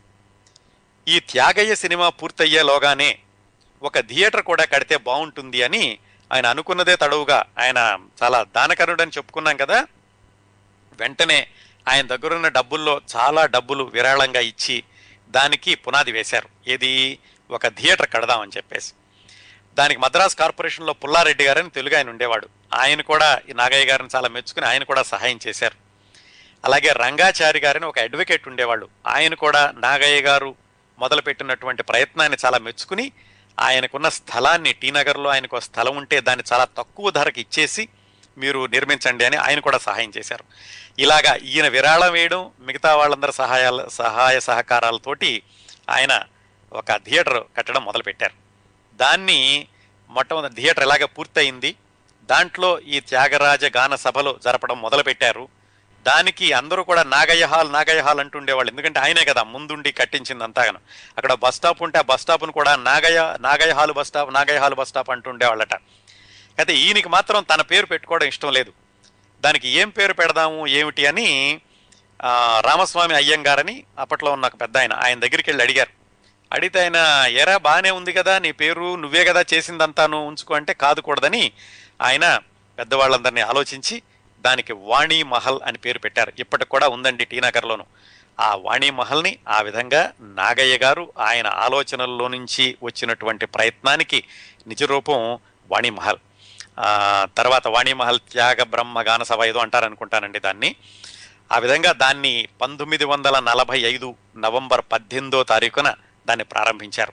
ఇంకా ఈయన ఈ సినిమా నిర్మాణం జరుగుతూనే ఉంది, త్యాగయ్య సినిమా నిర్మాణం జరుగుతూనే ఉంది. త్యాగయ్య సినిమా 1946 జనవరిలో వచ్చినట్టుంది. దానికంటే 3 నెలల ముందుగానే ఈయన ఆలోచన రావడం, దాన్ని అమలు చేయడం, దానికి ఒక రూపం ఇవ్వడం, ఆ వాణిమహల్ నిర్మించడం కూడా జరిగింది. అదండి వాణిమహల్ నిర్మాణం వెనకాల ఉన్నటువంటి కథ. ఇప్పటికి కూడా మద్రాసులో దాంట్లో గాన సభలు జరుగుతూ ఉంటాయి అన్నమాట. ఆ విధంగా త్యాగయ్య సినిమా జరుగుతున్నప్పుడే ఆయన పనిచేశారు. ఇంకోటి కూడా జరిగిందండి. ఈ త్యాగయ్య చిత్ర నిర్మాణం జరిగే రోజుల్లో కరీం ఖాన్ అని ఒక ఉత్తరాది సంగీత గాయకుడు ఉండేవాడు. ఆయన కచేరీ ఒకటి జరుగుతుంటే నాగయ్య గారు వెళ్ళారు ఆ కచేరీ వినడానికి. ఆయనకెవరో చెప్పారు, ఇలా నాగయ్య గారని సినిమాల్లో వేషాలు వేయడమే కాకుండా ఆయన సంగీత దర్శకత్వము, ఆయన పాటలు కూడా పాడతారు, ఆయన శాస్త్రీయ సంగీతం తెలుసు అని. ఆ కరీం ఖాన్ అన్న ఆయన నాగయ్య గారు ఉన్నారని తెలిసి ఆయన పిలిచి వేదిక మీదకి మీరు కూడా ఒక పాట పాడండి అని ఆయనతో పాడించారు. ఆయన చాలా సిగ్గుపడ్డారు, ఆయన పెద్ద గాయకుడు, నేనేదో సినిమా పాటలు ఎప్పుడో అరకొరగా నేర్చుకున్న సంగీత జ్ఞానం అని. కాకపోతే ఆయన అడిగారు కదా, ఆయన పాట పాడారు. ఆ కరీం ఖాన్ అన్నాయన ఈయన పాడిన తెలుగు పాటలో అర్థం అడిగి తెలుసుకుని చాలా ఆనందించి ఏం చేశారంటే, ఆయన దగ్గర 2 తంబూరాలు ఉండేయండి, ఒకదాని పేరు రామ్, ఇంకో దాని పేరు లక్ష్మణ్. ఆ రామ్ అన్న తంబురాని ఆయన నాగయ్య గారికి బహూకరించారు. ఈ త్యాగయ్య సినిమాలో నాగయ్య గారు వాడినటువంటి తంబూరా అదేనండి. ఆ విధంగా కరీం ఖాన్ అన్న ఆయన ఇచ్చినటువంటి తంబూరాని ఆయన త్యాగయ్య సినిమాలో వాడారు. ఈ విధంగా త్యాగయ్య సినిమా అంతా కూడా పూర్తయిందండి. ఎంతో భక్తి శ్రద్ధలతోటి, ఆయన భక్తిభావంతో సంగీతాన్ని గురించి కానీ, కథ గురించి కానీ, దర్శకత్వం గురించి కానీ ఎంతో పరిశోధన చేసి ఆ చిత్ర నిర్మాణాన్ని పూర్తి చేశారు. ఆ సినిమా నాగయ్య గారి జీవితంలో ఒక అత్యద్భుతమైన సంచలన విజయం అండి. ఆయన సొంతంగా తీసిన సినిమా, దర్శకత్వం వహించిన సినిమా మొట్టమొదటిసారిగా, అఫ్కోర్స్ సంగీత దర్శకత్వం కూడా ఆయనండి. అది అత్యంత ఘన విజయం. అటు మామూలుగా ఏమంటారు, సూపర్ సూపర్ డూపర్ హిట్ అంటారు చూడండి, అంతగా అది ప్రజల్ని ఆకర్షించింది. అంతేకాకుండా ఆ సినిమాతోటి ఆయనకి పేరు, డబ్బులు రెండూ కూడా వచ్చినాయండి. ఆ సినిమా విడుదలైనప్పుడు అప్పట్లో ఆంధ్రజ్యోతి అని ఒక మాసపత్రిక ఉండేది. దానికి చక్రపాణి గారు దానికి సంపాదకులుగా ఉండేవాళ్ళు. చక్రపాణి గారు అంటే ఇంతకుముందు చెప్పుకున్నాం మనం, విజయ నాగిరెడ్డి చక్రపాణి గారు అని. ఆయన సాధారణంగా చాలా జాగ్రత్తగా ఉండేవాళ్ళు. పత్రికలో, ఆంధ్రజ్యోతిలో ఏదైనా ప్రచురించబడడం అంటే ఎంతో ప్రామాణికత ఉంటే కానీ ఆ పత్రికలోకి వెళ్ళేది కాదు. అలాంటిది ఈ త్యాగయ్య సినిమా విడుదలైనప్పుడు త్యాగయ్య సినిమా గురించి పూర్తిగా ఒక ప్రత్యేక సంచికని వేశారు ఆయన. అంతగా ఈ సినిమా అందరినీ ఆకర్షించిందండి. అట్లాగే ఇంకా ఈ సినిమా అయ్యాక నాగయ్య గారికి జరిగినటువంటి ఘన సన్మానాలు, గౌరవాలు ఎలా ఉన్నాయంటే భక్తపోతనని మించి ఉన్నాయండి. ఈయన తిరువాన్కూర్, ఎందుకంటే త్యాగరాజు కేవలం తెలుగు వాళ్ళనే కాదు, తమిళులకి బాగా దగ్గరైన వాడు, తమిళులకు కూడా బాగా తమిళుల్లోనే ఎక్కువ పేరున్నాయని కదా. అందుకని తమిళ దేశంలో నాగయ్య గారికి ఘన సన్మానాలు చాలా జరిగినాయండి. తిరువాన్కూరు, మైసూరు ఆ మహారాజులు ఈయన్ని పిలిచి సన్మానం చేశారు. ఎట్లాగంటే తిరువాన్కూరు మహారాజా గారు నాగయ్య గారిని పిలిచి రాజమర్యాదలతోటి, మేళతాళాలతోటి దర్బారుకు తీసుకెళ్లారండి. దర్బారుకు తీసుకెళ్లి రాజదర్బార్లో ఆయన సింహాసనం దిగొచ్చి నాగయ్య గారిని కౌగులించుకుని తీసుకెళ్లి ఆయన పక్కన కూర్చోపెట్టుకుని పెద్ద పెద్ద వాళ్ళ సమక్షంలో ఆయనకి వేదోక్తంగా పాదపూజ చేశారు. ఆయన ఏమిటి, ఎంతో ధనవంతుడు, లక్ష్మీ సంపన్నుడు, గౌరవనీయుడు, ఆయన నాగయ్య గారి కాళ్ళు కడిగారు. ఎందుకు? కేవలం త్యాగయ్య పాత్ర ధరించినందుకు చేసి ఆయన అభినవ త్యాగరాజు అని బిరుదు కూడా ఇచ్చారు నాగయ్య గారికి. అంత ఘన జీవితం అండి నాగయ్య గారి నట జీవితం, ఆయన వ్యక్తిగత జీవితం కూడా. ఆ తర్వాత మైసూరు మహారాజా గారు ఆయన సినిమా చూసి వాళ్ళ కుటుంబ సభ్యులందరూ కూడా త్యాగయ్య సినిమా వేయించుకుని ఆయన చూసి ఆయన రాజభవనానికి ఆహ్వానించి వెండి పళ్ళెంలో 101 బంగారు కాసులు, ఆలోచించుకోండి ఎంత ఖరీదు ఏమిటనేది, 101 బంగారు కాసులు పోసి నాగయ్య గారికి బహుకరించారు. ఎవరు? మైసూరు మహారాజా గారు. అంతేకాకుండా రామచంద్రుడు ఉన్నటువంటి బొమ్మ ఉన్న ఒక బంగారు గొలుసు, ఆ పతకాన్ని ఉన్నటువంటి బంగారు గొలుసుని నాగయ్య గారికి బహుకరించారు. బెంగళూరులో థియేటర్ యజమానులు కూడా ఈయన్ని పిలిచి ఈయనకి సన్మానం, కనకాభిషేకం చేశారండి. 1, 2 అని కాదు, బరంపురంలో తెలుగు వాళ్ళు, ఒరిస్సా బోర్డర్ కదా బరంపురం, అక్కడున్న తెలుగు వాళ్ళు ఈయన్ని తీసుకెళ్ళి పురవీధుల్లో ఊరేగిస్తూ ఇంటింటి దగ్గర ఆపి అందరూ కూడా వచ్చి ఈయనకి కొబ్బరికాయలు కొట్టడం, ఈయనకి మెళ్ళలో దండ వేయడం, ఇలాంటి పనులు చేశారు. ఎంత అద్భుతమైనటువంటి విజయం సాధించిందండి ఈ త్యాగయ్య సినిమా. 1946లో విడుదలైంది. ఇంకా ఈ సినిమాలో ఇంకొక 2-3 టిట్ బిట్స్ చెప్తాను. త్యాగయ్య గారి తీసినటువంటి రెండో సినిమా, సొంతంగా దర్శకత్వం వహించిన మొదటి సినిమా. దీంట్లో ఘంటసాల గారు అప్పట్లో, తర్వాత చెప్పుకుందాం ఘంటసాల గారు నాగయ్య గారి గురించి చెప్పిన మాటలు. ఆయన కొత్తగా మద్రాసు వెళ్ళారు. మద్రాసు వెళ్ళినప్పుడు ఆయన నాగయ్య గారి దగ్గర కొన్ని రోజులు పనిచేశారు ఈ రేణుకా పిక్చర్స్లో. ఈ సినిమాలో ఒక చిన్న వేషం వేశారండి ఆయన. త్యాగయ్య శిష్యుడిగా శ్రీ కళ్యాణ గుణాత్మక రామ అనే పాటలో త్యాగయ్య ఎదురుగుండా ఉన్న భజన చేస్తున్న వాళ్ళలో ఒకళ్ళు ఘంటసాల గారు. అలాగే ఇంకొక పాత్ర కూడా పోషించారు ఒక అమ్మాయి. ఆ అమ్మాయికి అప్పుడు 8 ఏళ్ళు. ఇందులో ఒక పాట ఉంటుందండి, సినిమా మొట్టమొదట్లో వస్తుంది, పిల్లలారా బొమ్మల పెళ్లి చేద్దామని. దాంట్లో పెళ్లి కొడుకు అంటే చిన్నపిల్లడు, అతని తల్లి, ఆ అమ్మాయి కూడా చిన్నపిల్ల, 8 ఏళ్ల పిల్ల. ఆ వేషం వేసిన అమ్మాయి ఎవరంటే తర్వాత రోజుల్లో ప్రముఖ గాయని జిక్కి. జిక్కి గారు 8 సంవత్సరాల వయసులో ఈ త్యాగయ్య సినిమాలో ఒక చిన్న పాత్ర పోషించారు. ఘంటసాల గారు కూడా ఒక అతిథి పాత్ర వేశారన్నమాట. ఇంకా ఈ చిత్రంలో విశేషం ఏమిటంటే ఇందులో ఒక తమిళ పాటని యథాతథంగా ఉంచేశారండి. ఆ పాటని ప్రముఖ గాయని డీకే పట్టమ్మాళ్ గారు పాడారు. ఇన్ని ప్రత్యేకతలతో, భక్తి శ్రద్ధలతో రూపొందినటువంటి త్యాగయ్య సినిమా నాగయ్య గారి జీవితంలో అదొక పెద్ద మలుపు. ఆయన పేరు, డబ్బులు కూడానండి విపరీతంగా వచ్చినాయి ఆయనకి. ఇది అయ్యాక చాలామంది ఏం చేశారంటే, ఈయన్ని శంకరాచార్య సినిమా కూడా తీయండి, పోతన త్యాగయ్య అయిపోయింది, శంకరాచార్య సినిమా తీస్తే బాగుంటుంది అని. కాకపోతే ఈయన ఏమన్నారంటే, అప్పటికే వయసు ఎక్కువ, నా వయసుకి ఈ శంకరాచార్య సినిమా అంతగా సరిపోదేమోనని ఆయన కొంచెం వెనక్కి వెళ్ళారు, ఆలోచించారు, కానీ దాన్ని వాయిదా వేసేశారు. ఆ తర్వాత ఈ త్యాగరాజు సినిమాతోటి ఈయనకు, త్యాగయ్య సినిమాతోటి ఈయనకు వచ్చినటువంటి పేరు, సంపద, వీటన్నిటిని ఆయన ఏం చేశారంటే, అఫ్కోర్స్ పేరెంట్ ఆయనకు ఉంటుంది అనుకోండి, సంపదను ఏం చేశారంటే తిరువయ్యూరులో, ఈ త్యాగరాజు జన్మస్థలమైన తిరువయ్యూరులో ఆయన ఒక సంగీత పాఠశాల నెలకొల్పడానికని 10,000 రూపాయలు ఇచ్చారు. ఆ రోజుల్లోనే 10,000 ఇచ్చారండి. అట్లాగే ఈయన మద్రాసులో సంగీత సభల్లో ఈయన లైఫ్ మెంబర్గా ఉంటూ ఆ లైఫ్ మెంబర్ అన్నిటికీ కూడా ఈయన భూరి విరాళాలు ఇస్తూ వచ్చారు. ఎప్పుడైతే డబ్బులు రావడం మొదలుపెట్టిందో ఈయన దానాలు కూడా అంతగా చేయడం మొదలుపెట్టారండి. అలాగే వీళ్ళ సినిమా ఆఫీస్ అనుకున్నాం కదా, అదంతా కూడా ఒక పవిత్రమైన దేవాలయం లాగా ఉండేదని అక్కడ పేదవాళ్ళకి పెళ్లిళ్ళు చేయడం కూడా మొదలుపెట్టారు. ఆ రేణుకా ఆఫీస్ ఒక్కొక్కసారి వివాహ మండపం అయిపోయింది, ఒక్కోసారి దేవాలయం అయిపోయింది, ఒక్కోసారి సంగీత కచేరీ సభ అయిపోయింది, మామూలుగా అయితే అది చిత్ర నిర్మాణ సంస్థ అన్నమాట. అట్లాగా ఆయన అందరికీ దానాలు చేయడం, దీనివల్ల పేరు రావడం, త్యాగయ్య సినిమా, దాంతో ఆయనకి ఇంకొక అవకాశం కూడా వచ్చిందండి. ఆంధ్రదేశంలో ఆయనకి ఎమ్మెల్సీకో కూడా ఇస్తామన్నారు, కానీ ఆయన రాజకీయాలు ఎందుకంటే అంతకుముందే ఆయన కాంగ్రెస్లో చాలా ప్రముఖ పాత్ర పోషించాడు, ఏది సినిమాల్లోకి రాకముందే. ఎమ్మెల్సీ వచ్చినా కానీ ఆయన ఎమ్మెల్సీగా తీసుకోలేదు. ఇట్లాగా ఇన్ని ముఖ్యమైనటువంటి సంఘటనల కారణమైందండి ఈ త్యాగయ్య సినిమా. ఇదే సమయంలో ఈయన ఇంకొన్ని పనులు చేశారు, అవి తర్వాత చెప్పారు, అనవసరంగా అటువైపు వెళ్ళానని. వాటికి వెళ్ళబోయే ముందు ఇంకో 2 సినిమాల గురించి మాట్లాడుకుందామండి.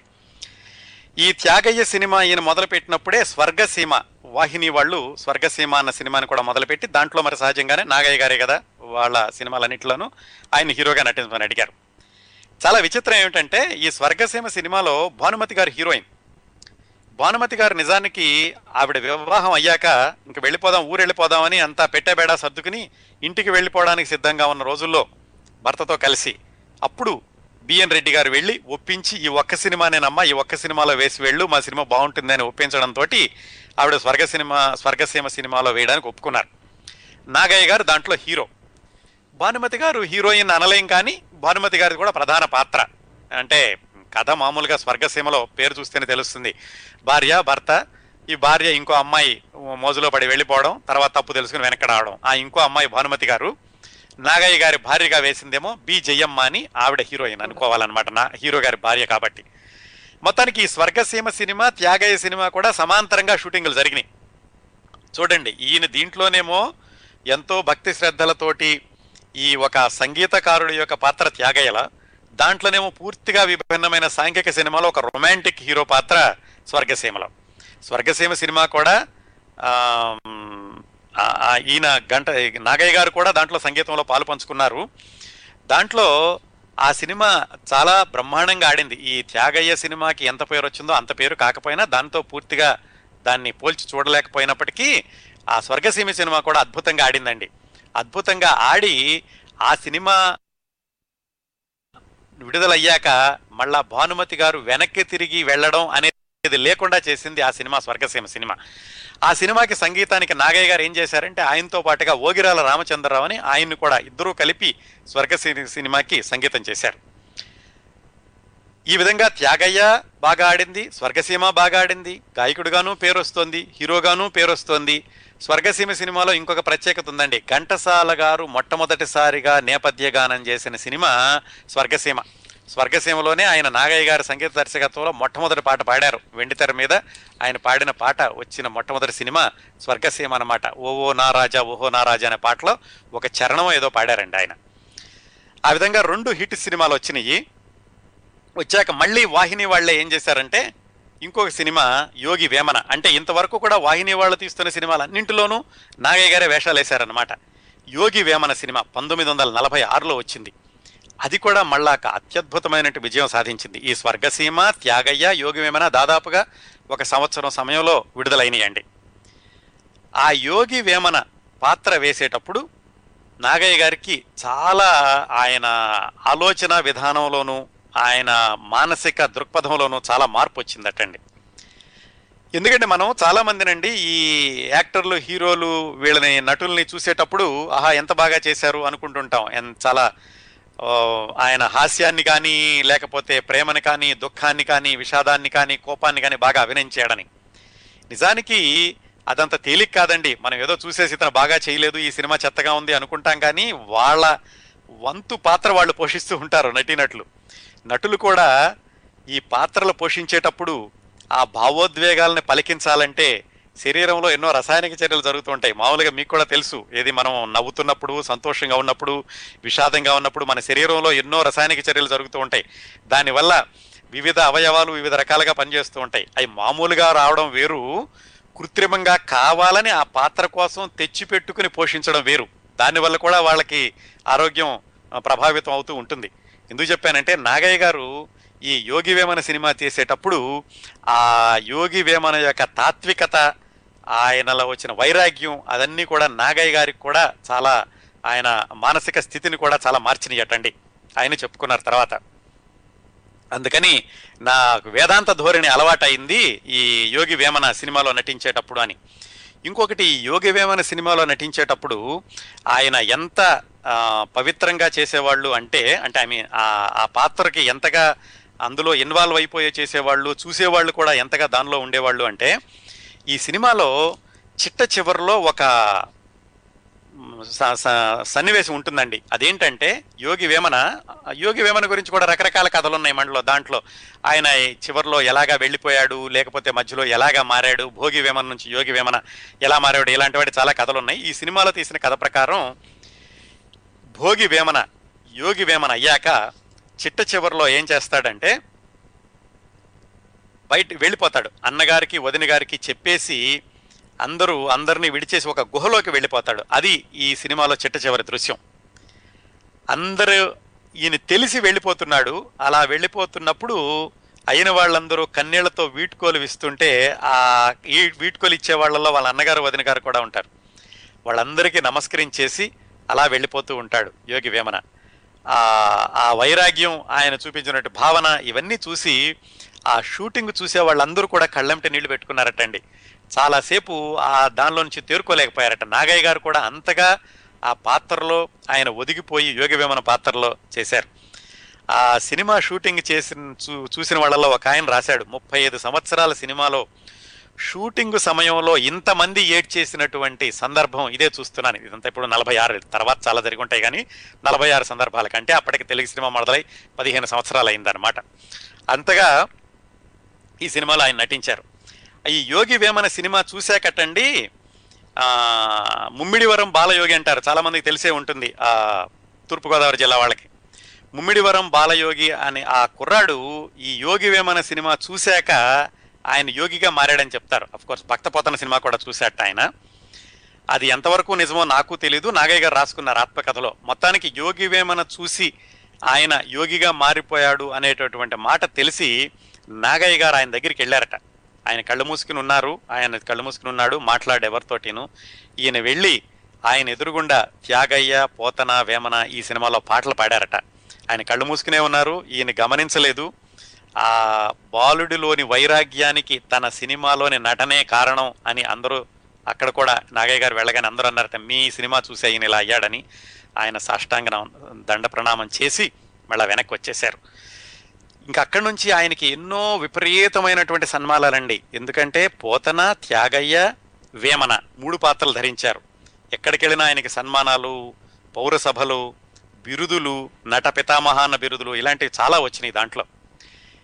ఇలా ఆయన నట జీవితం కొనసాగుతూ ఉండగా ఇదే సమయంలో ఇంకోటి ఏం జరిగిందంటే, చక్రధారి అని తమిళంలో ఒక తమిళ సినిమా తీశారు.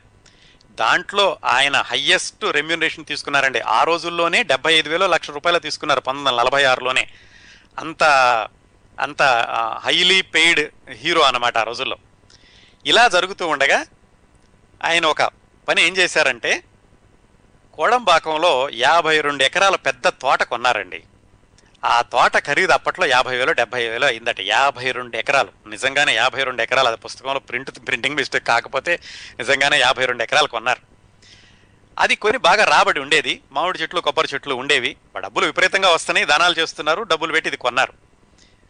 ఈయన అప్పటికే హీరో, సంగీత దర్శకుడు, నిర్మాత, దర్శకుడు ఇవన్నీ ఉన్నారు కదా, నువ్వు స్టూడియో ఎందుకు కట్టకూడదు అని కొంతమంది మిత్రులు ప్రోత్సహించారు. స్టూడియో కడితే బాగానే ఉంటుంది, అప్పటికి వాహిని స్టూడియో లేదు, బాగానే ఉంటుందని ఈయన కూడా ముందుకెళ్ళారు. ఒక జమీందారు గారు ఒక ఆయన, ఈయన నాగయ్య గారితో కలిసి నేను కూడా సహాయం చేస్తాను, నేను కూడా భాగస్వామిగా ఉంటాను, స్టూడియో కడదామని ఈయన ముందుకు దోశారు. ఈయన దగ్గర ఉన్న డబ్బులన్నీ పెట్టి ఆ తోట కొన్నారు. స్టూడియో అనగానే మరి ఎక్విప్మెంట్ అంతా కావాలి కదా, దానికి ఆర్డర్ ఇచ్చారు. అది విదేశాల నుంచి ఆ ఎక్విప్మెంట్ అంతా వచ్చే సమయానికి ఆ జమీందారు గారు జారుకున్నారు, ఈయనకి ఇచ్చిన మాట వదిలేశారు. నాగయ్య గారు ఒక్కళ్ళే మిగిలిపోయారు. అప్పటికే పక్కన వాహిని స్టూడియో మొదలైంది. అసలు వాహిని స్టూడియో కడతారు అని తెలిస్తే నేను కట్టేవాడిని కాదు, అప్పటికి వాళ్ళు ఇంకా మొదలు పెట్టలేదు, నేను మొదలు పెట్టాను. మొదలు పెట్టేసరికి స్టూడియో పనులు, నిర్మాణం ఇవన్నీ జరుగుతూ ఎక్విప్మెంట్ ఆర్డర్ ఇవ్వడం ఉండగా ఈయన వెళ్ళిపోయాడు. ఆయన వెళ్ళిపోయేసరికి ఏం చేస్తారు, ఈయన ఒక్కడే ముందుకు వెళ్ళలేకపోయాడు, ఇంకెవరు రాలేదు. దాంతో ఆయన పెట్టిన డబ్బులన్నీ కూడా వేస్ట్ అయిపోయినాయి, వృధా అయిపోయినాయి. పోనీ ఆ డబ్బులు వృధా అయిపోయినాయి, పోనీ తోటన్నా మిగిలింది. అంటే ఇప్పుడు ఆయన ఆర్డర్ ఇచ్చిన దానికి డబ్బులు కట్టుకోవాలి, దానికి కట్టేసరికి అప్పులు పాలయ్యారు. ఇలా ఉంటూ ఉండగా మిత్రుడెవరో వచ్చి ఆయన ఎవరో అప్పులు చేసి నాకు హామీ ఉండమంటే ఈయన హామీ ఉన్నాడు, ఆయన ఎగ్గొట్టి పారిపోయాడు. దాంతో ఆయన ఎగ్గొట్టి పారిపోయేసరికి ఆ అప్పులు తీర్చడానికే నేను తోట అమ్మేశారు. ఒకసారి ఏమిటంటుందంటేనండి, ఈ సమస్యలన్నీ ఒకసారి చుట్టుముట్టడం మొదలు పెడితే ఒకదాని తర్వాత ఒకటి అల్లుకుంటూ వస్తూ ఉంటాయి అన్నమాట. ఇంగ్లీష్లో ఒక సామెతను చూడండి, వర్షం కురడం మొదలు పెడితే అది ముంచేస్తుంది అని. ఆ విధంగా ఆయనకి ఒకదాని తర్వాత ఇబ్బందులు, ఆర్థిక ఇబ్బందులు రావడం మొదలైనవి. ఆ విధంగా ఆయనకున్న తోట పోయింది, ఆయన కడదాం అనుకున్నటువంటి స్టూడియో ఆగిపోయింది. అంత ఎక్కువ రెమ్యునరేషన్ తీసుకునేటటువంటి స్థాయిలో ఆయనకు వచ్చిన డబ్బులన్నీ కూడా కొంచెం కొంచెం తగ్గిపోవడం మొదలుపెట్టినాయి. ఆ సందర్భంలో ఏం చేశారంటే, సరే ఒక సినిమా తీస్తేనైనా బాగా ఉంటుంది అని నా ఇల్లు అని ఒక సినిమా తీశారు ఆయనే సొంతంగా. అంటే ఈ రేణుక పిక్చర్స్ అనే దాని మీద ఆయన నా ఇల్లు అనేది ఆయన మూడో సినిమా అన్నమాట. ఏది, భాగ్యలక్ష్మి త్యాగయ్య అయ్యాక ఆయనే దర్శకత్వం, సాంఘిక సినిమా. అది బాగా ఆడింది. బాగా ఆడితే మరి డబ్బులు రావాలి కదా చేతికి. కానీ ఆ భాగస్వామిలో మోసం చేయడం, లేకపోతే ఆ తీసుకున్నటువంటి పంపిణీదారు డబ్బులు ఇవ్వకపోవడంతో ఇంకా కొంచెం డబ్బులు పోగొట్టుకున్నారు. ఈ విధంగా దాదాపుగా ఆయన త్యాగయ్య సినిమా 46లో విడుదలయ్యాక 48, బహుశా 50 నుంచి అనుకోవచ్చు, 1950 నుంచి కూడా ఈయనకి ఆర్థిక ఇబ్బందులు బాగా మొదలైనవి. ఆ ఆర్థిక ఇబ్బందులు మొదలైనప్పుడే ఆయన రాసుకున్న ఆత్మకథలో, ఇట్లా నాకు తెలియకుండా అందరినీ నమ్మాను, దానాలు కూడా విపరీతంగా చేశాను, అందుకని ఇటాల పరిస్థితులు వచ్చినాయి అని. ఆ ఆర్థిక ఇబ్బందులు మొదలయ్యాక మరి ఎట్లా కూడా జీవిత పోరాటం కొనసాగించాలి కదా, మన తట్టుకుని నిలబడాలి. అప్పటి నుంచి ఆయన ఏం చేశారంటే చిన్న చిన్న వేషాలు వేయడం మొదలైంది. దాదాపుగా 55, 56 ప్రాంతాల నుంచి చిన్న చిన్న వేషాలు వేయడం మొదలుపెట్టారు. అంటే మొత్తంగా నాగయ్య గారి నట జీవితాన్ని చూసుకుంటే 38లో ఆయన, 36లో ఆయన నటించినటువంటి మొట్టమొదటి సినిమా విడుదలైతే, ఒక 10 సంవత్సరాల పాటు ఆయన అత్యంత వైభవోపేతంగా ఆయన నటుడిగా కొనసాగడం, వేసిన సినిమాలు తక్కువైనప్పటికీ తమిళలోను తెలుగులో నటించడం, ఎక్కువ పేరు రావడం, ఎక్కువ డబ్బులు రావడం, ఆయన ప్రజోపకారమైనటువంటి పనులు చేయడం, అందరికీ దానాలు చేయడం, ఇట్లాంటి దశ దాదాపుగా 12 సంవత్సరాలు కొనసాగిందండి. 50 తర్వాత ఈయనకి ఆర్థిక ఇబ్బందులు మొదలవడం, చిన్న చిన్న వేషాల్లోకి వెళ్ళడం జరిగింది. ఇట్లా ఆయన ఆర్థిక పరిస్థితి దిగజారుతూ ఉండగా చివరికి ఏమనుకున్నారంటే, చివరికంటే ఆ రోజుల్లో అంటే 57, 58 ప్రాంతాలు వచ్చేసరికి ఒక మంచి సినిమా తీసి కుదురుకుందాము అని ఇంకొక ప్రయత్నం మొదలుపెట్టారు.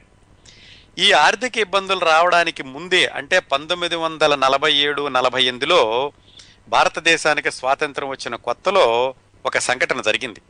అదేమిటంటే, అప్పటికి నాగయ్య గారు ఈ త్యాగయ్య సినిమాతోటి చాలా మంచి పేరు తెచ్చుకుని ఉన్నారు. త్యాగయ్య, పోతన, వేమన ఈ సినిమాలన్నిటితోటి చాలా మంచి పేరు తెచ్చుకున్నారు ఆయన. ఆ రోజుల్లో ఈశ్వర్ దత్ అని ఒక జర్నలిస్ట్, ఒక ఆయన నైజాం నవాబ్ దగ్గర మంచి ఉద్యోగంలో ఉన్నారు. ఆయన నాగయ్య గారిని సంప్రదించి స్వాతంత్రం వచ్చిన కొత్తలో, అంటే ఏమిటి, హైదరాబాదు చుట్టుపక్కల రజాకారుల ఉద్యమం చాలా తీవ్రంగా ఉంది. ఇలా రజాకారుల ఉద్యమం చాలా తీవ్రంగా సాగుతోంది, హిందూ ముస్లిం ఐక్యత కోసం ఏదైనా ఒక భక్తిరస ప్రధానమైన సినిమా తీస్తే బాగుంటుంది, అందుకని ఈ రామదాసు సినిమా మీరే దర్శకత్వం, నిర్మాణం కూడా మీరే చేస్తే బాగుంటుంది త్యాగయ్య సినిమా లాగా, దీనికి డబ్బులు కూడా నైజాం నవాబు గారు పెట్టుకుంటారు అని కబురు చేశారు నాగయ్య గారికి. అయితే అందరూ చెప్పారు, నువ్వు ఇప్పుడు హైదరాబాద్ వెళ్ళొద్దు, రజాకారుల దౌర్జన్యకాండకి నువ్వు బలైపోతావేమో అని అందరూ చెప్పారు.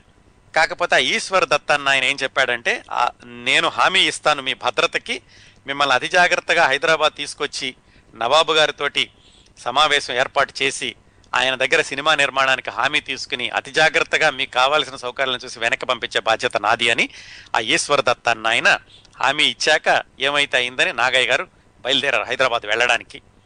కర్నూలు వరకు వెళ్ళాక ఆయన్ని రెండు పోలీస్ జీపులు పెట్టి ఆయన చుట్టూతా ఎస్కార్టింగ్ లాగా అక్కడ నుంచి ఆయన్ని హైదరాబాద్ తీసుకెళ్ళి గ్రీన్ ల్యాండ్స్ గెస్ట్ హౌస్లో పెట్టి ఆయన చుట్టూతా బంగాళా చుట్టూతా పోలీసులు రాత్రి పగలు అంత అతి జాగ్రత్తగా చూసుకున్నారు. రజాకారులు ఎక్కడొస్తారు, ఈయన ఈ పనికి వచ్చాడని తెలిస్తే ఎవరు దాడి చేస్తారు అని చెప్పేసి అలా 24 గంటలు గవర్నమెంట్ ఆఫీసర్లు అందరూ ఈయన దగ్గరుండి ఈయన గోల్కొండ, భద్రాచలం, నల్గొండ, నిజామాబాద్ ఇవన్నీ తిరిగి ఆ రామదాసు సినిమాకి కావాల్సినటువంటి వస్తువునంతటిని సేకరించుకుని నైజాం నవాబు గారిని కలిశారు.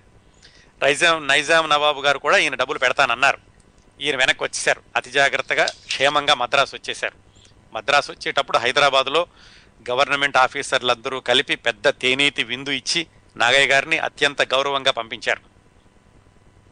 ఈయన నైజాం నవాబు గారిని కలిసినప్పుడు హిందూ ముస్లిం సఖ్యత మీద ఆ నవాబు గారు ఒక గేయం రాసి నాగయ్య గారికి వినిపించేటండి. అవన్నీ అయిపోయినాయి, మొత్తానికి వెనక్కి వెళ్ళారు, క్షేమంగా వెనక్కి వెళ్ళారు. ఇదంతా ఇప్పుడు 1947-48లోనే, ఇంకా నాగయ్య గారికి ఆర్థిక ఇబ్బందులు మొదలు కాకముందు. అక్కడ వెళ్ళాక ఆస్థాన రచయిత సముద్రాల రాఘవాచార్య గారు ఉన్నారు కదా, ఆయన కలుసుకుని ఆయనకి రామదాస్ కథ అంతా చెప్పారు. కథ అంతా చెప్పి సంభాషణ రాసి స్క్రిప్ట్ చేస్తూ ఉండగా ఈ హైదరాబాద్లో పోలీస్ యాక్షన్ రావడం, ఈ రజాకారుల ఉద్యమం ముగియడం, తర్వాత నవాబు గారు కూడా ఆయన వేరే దానికి వెళ్ళడం, దాంతో ఈయనకి ఈ సినిమా తీయడానికి ప్రయత్నాలు వెనక్కి వెళ్ళినాయి. ఈయనే తొందరగా తీద్దాం అనుకున్నారు, ఈయన సొంతంగా తీద్దాం అనుకున్నారు. కానీ అదే సమయంలో దాదాపుగా ఈయనకి ఈ స్టూడియో కట్టాలనుకోవడం, దానివల్ల ఇబ్బందులు రావడం, వీటన్నింటి వల్ల కూడా ఆయన వెంటనే తీయలేదు అప్పుడు. ఈ విధంగా 1948-49లో సిద్ధం చేసుకున్నటువంటి రామదాసు కథని 10 సంవత్సరాల తర్వాత 1959లో ఆయన మళ్ళీ బయటికి తీశారు. 1959కి నాగయ్య గారి పరిస్థితి ఎలా ఉంది అంటే చాలా ఆర్థిక ఇబ్బందుల్లో ఉన్నారు, చిన్న చిన్న వేషాలు వేస్తున్నారు.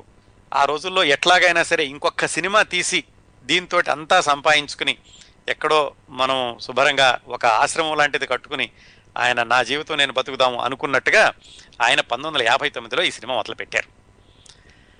ఆ సినిమా దాదాపుగా 5 సంవత్సరాల పాటు కొనసాగింది. అదే సమయంలో ఇంకో సినిమా కూడా అలాగే జరిగిందండి, లవకుశ సినిమా. అది కూడా దాదాపుగా ఇంచుమించు అదే సంవత్సరంలో మొదలవడం, అది కూడా 5 సంవత్సరాలు జరిగి మళ్ళా 5 సంవత్సరాల తర్వాత 64 ప్రాంతాల్లో విడుదలవ్వడం జరిగింది. రామదాస్ సినిమా కూడా అచ్చు అలాగే జరిగింది. కారణం ఏమిటంటే ఈయన ఆర్థిక ఇబ్బందుల్లో ఉండగా మొదలుపెట్టడం ఒక కారణం. రెండోది ఆయన దురదృష్టమో ఏమో, ఈ సినిమా మొదలుపెట్టి ఇలా జరుగుతూ ఉన్న కాలంలో అందులో ముఖ్య పాత్రలు ధరిస్తున్న వాళ్ళందరూ చనిపోయారు. ఉదాహరణకి కబీరు పాత్ర, రామదాసులో కబీరు పాత్ర తెలుసు కదా మీకు ఎంత ప్రముఖమైందో. ఆ కబీరు పాత్ర గౌరీనాథ శాస్త్రి గారని, జంధ్యాల గౌరీనాథ శాస్త్రి గారు, విజయవాడ. మనం ఎన్టీ రామారావు గారి గురించి మాట్లాడుకున్నప్పుడు చెప్పుకున్నాం, ఆయన కబీరు పాత్ర వేస్తున్నారు. సినిమా సగం షూటింగ్ అయిపోయాక ఆయన చనిపోయారు. దాంతో ఏం చేస్తారు, మళ్ళా గుమ్మడి గారిని పెట్టి మళ్ళా మొదటి నుంచి తీశారు. అట్లాగే కన్నాంబ గారు, ఆవిడ కూడా మధ్యలో చనిపోయారు. సిఎస్ఆర్ గారు, ఆయన చనిపోయారు. గోవిందరాజుల వెంకట సుబ్బారావు గారు, ఆయన చనిపోయారు మధ్యలో. ఈ విధంగా సినిమా ఆలస్యం అవ్వడం, కొంత ఆలస్యం అవ్వడం, కొంతమంది చనిపోవడం, కొంతమంది చనిపోవడం వల్ల సినిమా ఆలస్యం అవ్వడం, మొత్తానికి ఇట్లాగా అది చాలా దూరం వెళ్ళింది. దాంతో ఈయనకి నష్టం కూడాను. మరి అన్ని రోజులు సినిమాలో పెట్టుబడి పెట్టి సినిమా పూర్తి అవ్వకుండా ఆగిపోవడం అంటే సహజంగానే నష్టాలు ఉంటాయి కదా. ఆ విధంగా నష్టాలు, మరి ఎలాగైనా పూర్తి చేయాలనుకోవడంతో అప్పులు చేయడం, అప్పులకు వడ్డీ కట్టడం, ఇట్లాగా ఇవన్నీ ఒక విధమైనటువంటి విషవలయంలోకి వెళ్ళిపోయారు ఈ రామదాస్ సినిమాతోటి. సరే, నాగయ్య గారికి మీద అందరికీ గౌరవమే, అందరూ నాన్నగారని పిలుస్తూ ఉండేవాళ్ళు.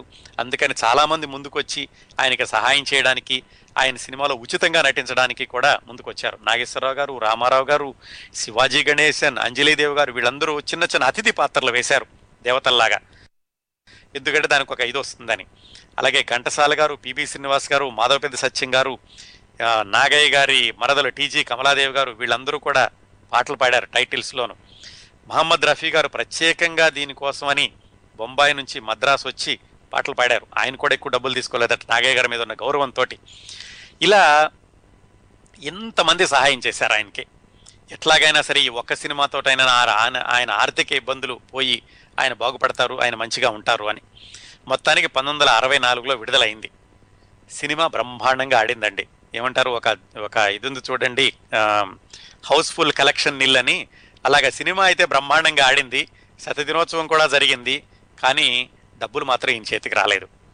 ఇది కొంచెం ఆశ్చర్యంగా ఉంటుంది. అదేంటండి, సినిమా బాగా ఆడినప్పుడు నిర్మాతకు రావాలి కదా అని. సినిమాలోనండి మనం సినిమా నిర్మాణం ఒక ఎత్తు, సినిమా నటన ఈ క్రియేటివిటీ అంతా ఇంకొక ఎత్తు, ఆ తర్వాత సినిమా విడుదల చేయడం ఒక ఎత్తు, విడుదలయ్యాక ఆ వచ్చినటువంటి డబ్బులు ఎవరి దగ్గరికి వెళ్తున్నాయి అనేది ఇంకొక ఎత్తు. అదొక విచిత్రమైనటువంటి వ్యాపార లావాదేవీలు ఉంటాయండి దాంట్లోనూ. మరి ఈయన మధ్యలో అప్పులు చేయడం, అప్పులు వాళ్ళకి సినిమాని తాకట్టు పెట్టడం, లేకపోతే సినిమా నుంచి వచ్చిన డబ్బులు ముందుకు వాళ్ళకి వెళ్ళాలనడం ఏమైందో ఏమో, కానీ మొత్తానికి సినిమా విడుదలయ్యి విజయవంతం అయినప్పటికీ నాగయ్య గారి చేతికి డబ్బులు రాలేదు. దాంతో ఆయన చేసిన ఆఖరి ప్రయత్నం, ఎట్లాగైనా సరే నిలదొక్కుందాము, కొంచెం ఒక మంచి జీవితానికి వద్దాము, పూర్వవైభవాన్ని తిరిగి పొందలేకపోయినప్పటికీ ఒక గౌరవప్రదమైన జీవితంలోకి వెళదాము అనుకున్నటువంటి ప్రయత్నాలు కూడా ఈ రామదాసు చిత్రంతో అవి విఫలమైనాయి. దాంతో ఆయన ఇంకా పూర్తిగా చిన్న చిన్న పాత్రలకి 4 నిమిషాలు, 5 నిమిషాలు, 1500, 2000 వేసే పాత్రలకు కూడా ఆయన ఒప్పుకోవడం జరిగింది. చెప్పాను కదా మొట్టమొదటి వారం చెప్పినప్పుడు, ఈయన ఒక సినిమాలో ఈ రోజుల్లో అంటే ఈ రామదాస్ సినిమా అయిపోయాక అప్పట్లో కౌబాయ్ సినిమాలు వస్తున్నాయండి, 68, 69 ఆ ప్రాంతాల్లో. అప్పట్లో ఒక కౌబాయ్ సినిమాలో ఈయనకి ఆ తోలు బట్టలు వేసి పైన ఒక హ్యాట్ పెట్టి ఆయన షూటింగ్లో ఆయన ఏదో పాత్ర 2 నిమిషాల్లో రావడానికి ఆయన చుట్టు కింద కూర్చోబెట్టారటండి. ఒక పాత్రికేయుడు వెళ్ళి చూసి కళ్ళమిట నీళ్లు పెట్టుకున్నట్ట, నాన్నగారు ఈ పరిస్థితి వచ్చిందా చివరికి మీకు, ఒకప్పుడు ఎంత వైభవంగా ఉన్నారు, అత్యంత అందరికంటే ఎక్కువ డబ్బులు తీసుకున్న హీరో మీరు, ఈరోజు మీరు 1500కి, 1000 రూపాయలకి ఇలాంటి చిన్న చిన్న పాత్రలు వేస్తున్నారా అని. అట్లా చిన్న చిన్న పాత్రలు వేసే స్థాయి 64 నుంచి దాదాపు ఆయన 73లో మరణించారండి. అప్పటి వరకు కూడా కొనసాగింది. ఆయన ఆత్మకథని 1970 వరకు అనుకుంటాను రాసినట్టున్నారు ఈ విజయ చిత్రలోను. అది రాసినప్పుడు ఆయన చిట్ట చివరిలో రాశారన్నమాట, నేను ఏమీ తప్పులు చేయలేదు, నాకు ఏమీ కూడా వ్యసనాలు లేవు, నేను ఎవరిని మోసం చేయలేదు, నేను చేసిన పనల్లా అందరినీ నమ్మడం, అందరికీ సహాయం చేయడం, వీళ్ళు అపాత్రదానం అంటారే వీళ్ళకి చేయొచ్చా లేదా అని కూడా ఆలోచించకుండా అందరికీ సహాయం చేయడం, ఇవి నేను చేసిన డబ్బులు. ఇవి చిట్ట చివరి మాటలండి ఆయన ఆత్మకథలో రాసుకుంది. బహుశా 1970 వరకు రాసినట్టున్నారు. ఇది అయిపోయాక 1973 డిసెంబర్లో ఆయన మరణించారు. ఆయన ఇంకా చెప్పారు, అప్పుడు మద్రాసు ఈ ఆంధ్ర రాష్ట్రం విడిపోయినప్పుడు మద్రాసు ఆంధ్రప్రదేశ్కే రావాలి అని చేసినటువంటి ఉద్యమంలో ప్రకాశం పంతులు గారికి 30,000 రూపాయలు ఇచ్చారటండి. అప్పటికి కూడా ఆయన దానాలు చేస్తూనే ఉండేవాళ్ళు. అప్పటికి కూడా అంటే 1950 ప్రాంతాల్లో కదా. అట్లా అలాగే నేను అప్పులు పాయలాలంటే ఎవరు నమ్మరు, కానీ ఇది నిజం, నాకు అబద్ధం చెప్పాల్సిన అవసరం లేదు, నాకు కనీసం ఎప్పటికైనా సరే మంచి రోజులు వస్తాయి అనుకుంటున్నాను, రామదాసు చెరలో నుంచి వచ్చినట్టు నేను కూడా రుణ విముక్తుడినవుతానన్న నమ్మకం నాకుంది, ఈ 30 ఏళ్ల సినీ జీవితంలో నేను సంపాదించుకుంది అందరూ కూడా నన్ను ఆత్మీయంగా నాన్నగారు అని పిలుస్తారు అని రాసుకున్నారు.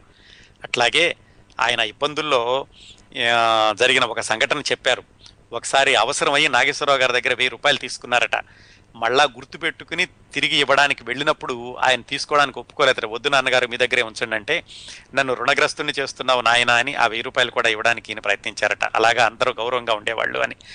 ఈ 64లో రామదాస్ సినిమా అయిపోయాక 65లో ఆయనకి పద్మశ్రీ వచ్చింది.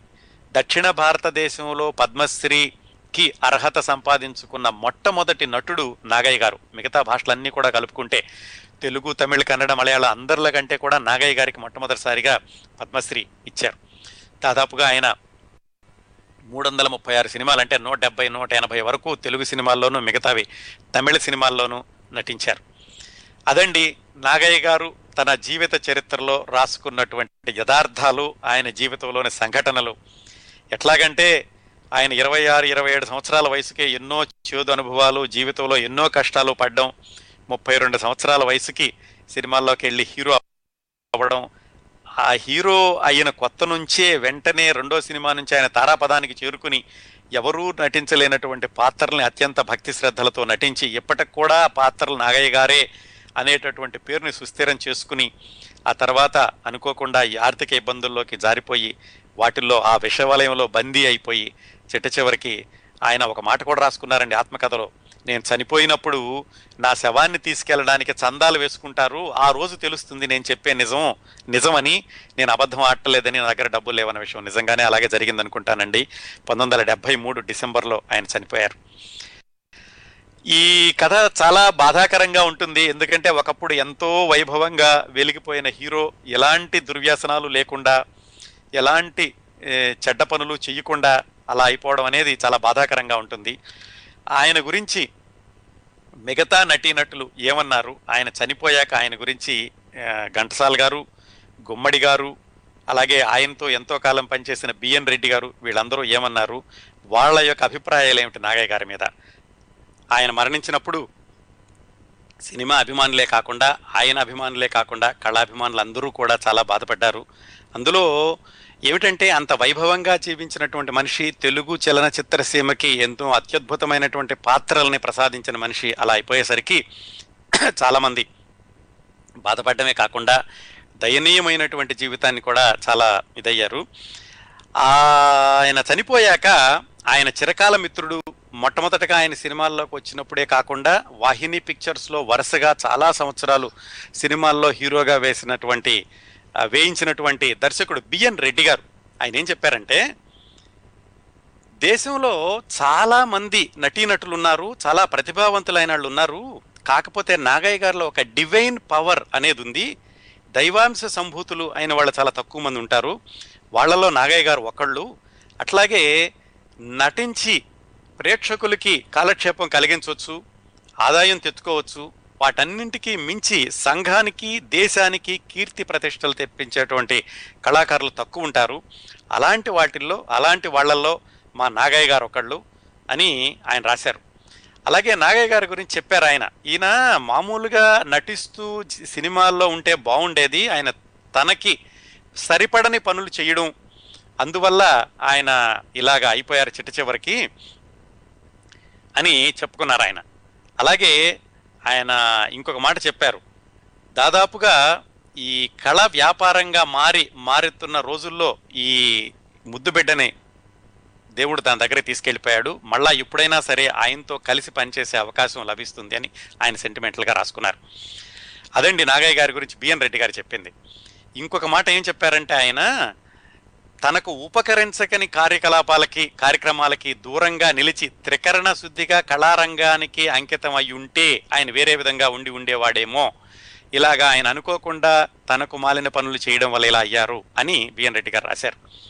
సిద్ధేంద్ర క్షేత్రయ్య, త్యాగయ్య, నారాయణ వ్యాస్, ద్వారం వెంకటస్వామి నాయుడు, బళ్ళారి రాఘవుడు, ఇలాంటి వాళ్ళ పక్కన ఉంచాల్సినటువంటి వ్యక్తి నాగయ్య గారు అని బిఎన్ రెడ్డి గారు చెప్పారు.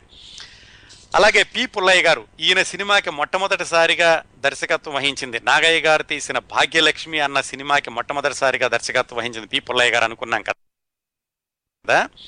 ఆయన చెప్పారనమాట, ఈయన సినిమాలు మొట్టమొదటి సినిమాకి నేను దర్శకత్వం చేశాను, కాకపోతే స్క్రిప్ట్ తయారు చేయడంలో ఆయన ఎప్పుడూ కూడా నాతో ఉండేవాడు, అప్పుడే తెలిసింది ఆయన ప్రతిభ ఎంతో, కేవలం నటుడే కాదు ఆయనలో చక్కటి దర్శకుడు ఉన్నాడని. అందుకనే తర్వాత ఆయన తీసినటువంటి త్యాగయ్య సినిమాకి ఆయనే దర్శకత్వం వహించేంత విజయవంతం చేయగలిగాడు అని. పుల్లయ్య గారు తర్వాత రోజుల్లో ప్రాణమిత్రులను ఒక సినిమా తీశారండి జగ్గయ్య, అక్కినేని నాగేశ్వరరావు తోటి, 1970 ప్రాంతాల్లో అనుకుంటా. ఆ సినిమా తీసినప్పుడు నాగయ్య గారు చెప్పాడట, దీన్ని నువ్వు ట్రాజిడీ ఎండింగ్ చేయొద్దు, ట్రాజిడీ చేస్తే ఈ సినిమా సరిగా ఆడదు అని.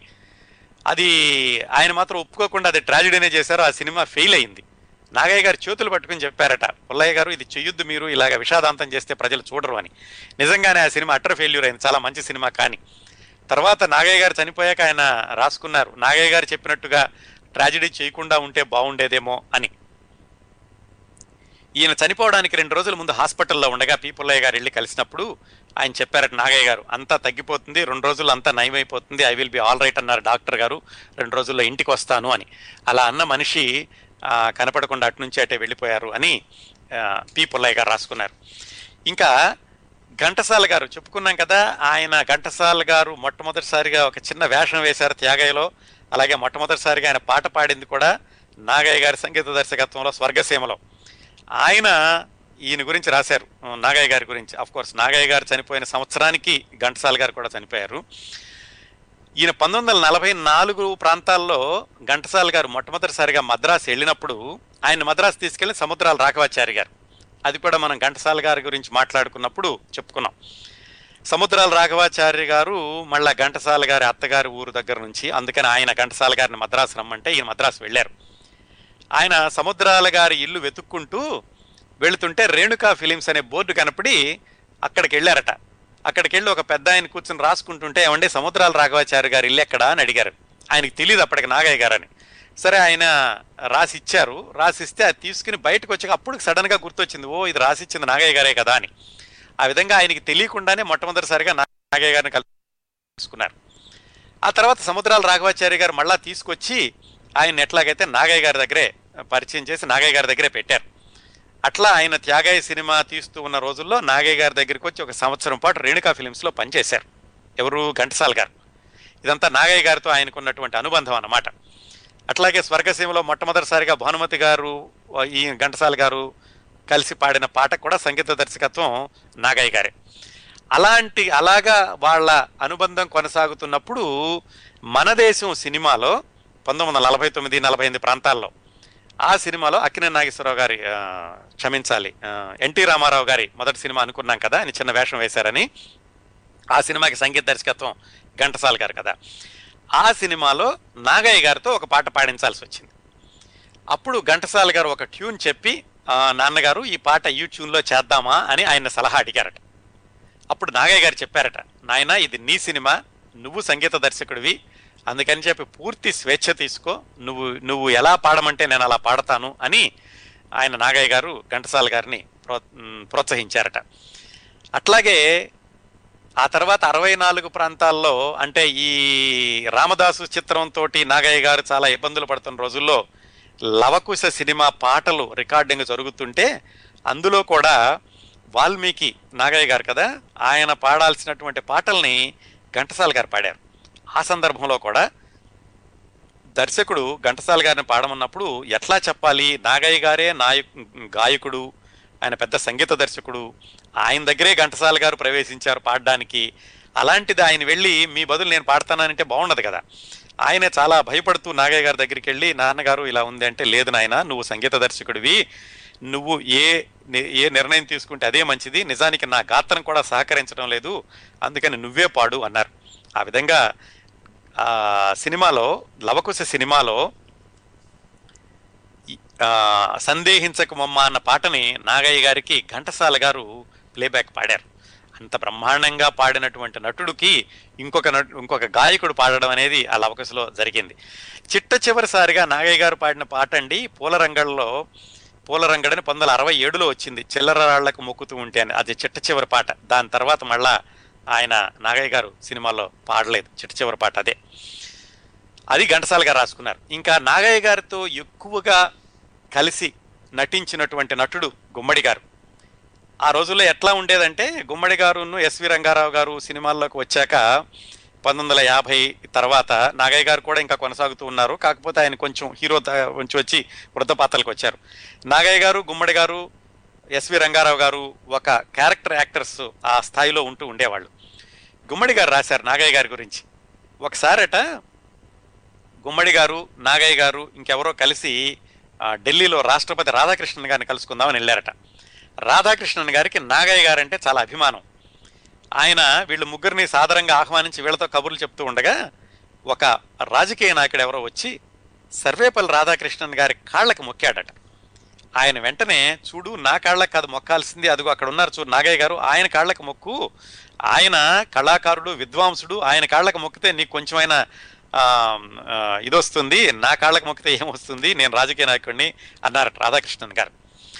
అట్లాగే తిరుమల తిరుపతి దేవస్థానం అండి, ఈ గవర్నమెంట్ తీసుకోకముందు ధర్మాధికారి అని ఆయన దగ్గర ఉండేదట. మొట్టమొదటిసారిగా ఆ ధర్మాధికారి రత్నకంబళి పరిచి ఆహ్వానించిన ఏకైక వ్యక్తి చిత్తూరు నాగయ్య గారు ఒక్కళ్ళేనట్టండి. ఇది కూడా గుమ్మడి గారు రాసుకున్నారు. అట్లాగే నాగయ్య గారికి పద్మశ్రీ వచ్చిందని తెలిసాక గుమ్మడి గారు ఫోన్ చేసి, నాన్నగారు మీకు పద్మశ్రీ వచ్చిందట కదా, ఒకసారి మీ ఇంటికి వస్తానంటే, వద్దు గుమ్మడి గారు నేనే మీ ఇంటికి వస్తాను అని ఆయన ఆ పథకం తీసుకుని గుమ్మడి గారి ఇంటికి వెళ్ళి, వెంకటేశ్వరరావు గారు ఇది నేను పెద్దవాడిని కాబట్టి నాకు ఇచ్చారు, కానీ నిజానికి ఈ పురస్కారం తెలుగు చలనచిత్ర పరిశ్రమ అంతటిదేనండి, నేను నిమిత్రమాత్రుణ్ణి అన్నారట. అలాంటప్పుడు నా కళ్ళెమిటే నీళ్లు వచ్చినాయని గుమ్మడి గారు రాసుకున్నారు. అంతా ఒదిగి ఉండేవాళ్ళు నాగయ్య గారు. ఎప్పుడూ కూడా ఏ సందర్భంలోనూ కూడా నాగయ్య గారు ఒకళ్ళని ఇబ్బంది పెట్టారని కానీ, నాగయ్య గారి వల్ల ఈ సినిమాలు అయింది కానీ ఎక్కడా రాసినటువంటి దాఖలాలు ఎక్కడా లేవండి. మొట్టమొదటి నుంచి కూడా నాగయ్య గారు అద్భుతమైన నటుడు, ఆయన అద్భుతమైన సంగీత దర్శకుడు, గాయకుడు.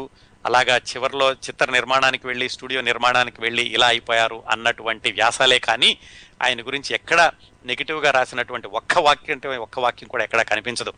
అందుకే పరిశ్రమలో చివరి వరకు కూడా ఆయన అందరూ నాన్నగారు అని గౌరవించారు. ఇంకో సంఘటన చెప్పారు గుమ్మడి గారు ఆయన ఆత్మకథలో. ఏంటంటే, ఈ రామదాసు చిత్రంలో, నాగయ్య గారు సొంతంగా తీసిన రామదాసు చిత్రంలో కబీరు పాత్ర వేసినటువంటి జంధ్యాల గౌరీనాథ శాస్త్రి గారు మధ్యలో మరణిస్తే గుమ్మడి గారితో మళ్ళీ తీశారని చెప్పుకున్నాం కదా. దాంట్లో మొట్టమొదటిసారిగా గుమ్మడి గారు షూటింగ్కి వెళ్ళినప్పుడు మొదటి రోజే అదేమిటంటే, కబీర్ని ఒక ఉన్నతాసనం మీద కూర్చోబెట్టి రామదాసు దంపతులు పాదపూజ చేయాలి. రామదాసు దంపతులు అంటే నాగయ్య గారు, కన్నాంబ గారు. అయితే రిహార్సల్స్ చేస్తున్నారు. ముందు రిహార్సల్స్ చేస్తుంటే గుమ్మడి గారు అన్నారట, రిహార్సల్స్లో కాళ్ళు పట్టుకోవడం ఎందుకు రండి, ఆయన కాళ్ళు వెనక పెట్టుకుని నాన్నగారు మామూలుగా రిహార్సల్ చేద్దాం, టేక్లో మీరు కాళ్ళు పట్టుకోవడం చేయొచ్చులే అంటే. అంటే ఆయన అన్నారట, మీకేంటి సందేహం, పళ్ళెంలో కాళ్ళు పెట్టండి, ముందు సీన్ ఏమిటో చెప్పండి అన్నారట. అంటే కబీరు, గోపన్న నువ్వు బ్రాహ్మణుడవు, నేను ఫకీరును, మహమ్మదీయుడును, నువ్వు నాకు పాదపూజ చేయడం ఉచితంగా లేదు నాయన అన్నప్పుడు రామదాస్ ఏమంటాడంటే, స్వామి తరతమ భేదాలు అశాశ్వతమైన శరీరానికే కానీ శాశ్వతమైన ఆత్మక కాదు, నేను పూజించేది ఆరాధించేది మీలో ఉన్న దైవత్వాన్ని. ఇది డైలాగు గుమ్మడి గారు, ఇది డైలాగు, ఇది నిజం.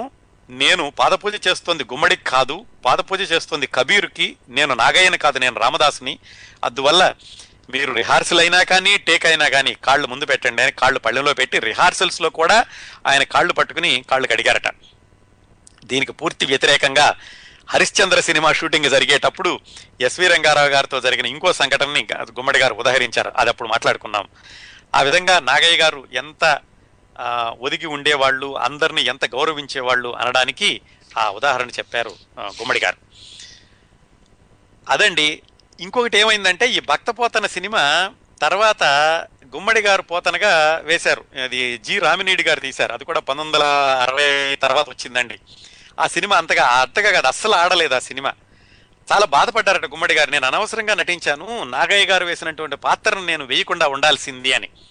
ఆయన నవ్వుతూ చెప్పారట గుమ్మడి గారితోటి, ఏమండి మీ పోతన చూసి ఆయన బాలయోగిగా మారాడు కదా, నా పోతన చూపిస్తే ఆయన బయటకు వచ్చేసేస్తాడు సమాధిలో నుంచి అని నవ్వుతూ చెప్పారట. చాలా రోజులు నేను బాధపడ్డాను ఆ వేషం వేసినందుకు, వేయకుండా ఉండాల్సింది అని.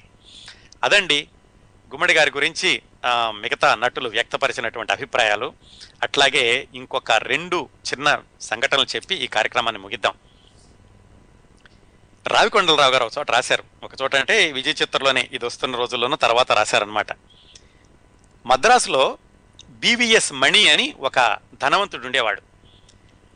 ఆయన ఇంటికి రావికొండలరావు గారు వెళ్ళారట ఒకరోజు.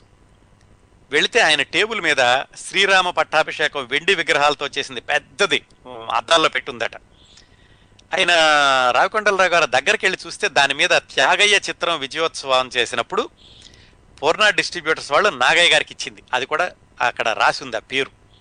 ఆయన ఆశ్చర్యపోయి ఆయన మణిగారిని అడిగారట, ఏంటండి ఇది మీ దగ్గర ఎందుకు ఉంది అని. అంటే ఆయన చెప్పారట, నేను నాకు ఒక వెండి షాప్ అతను ఫోన్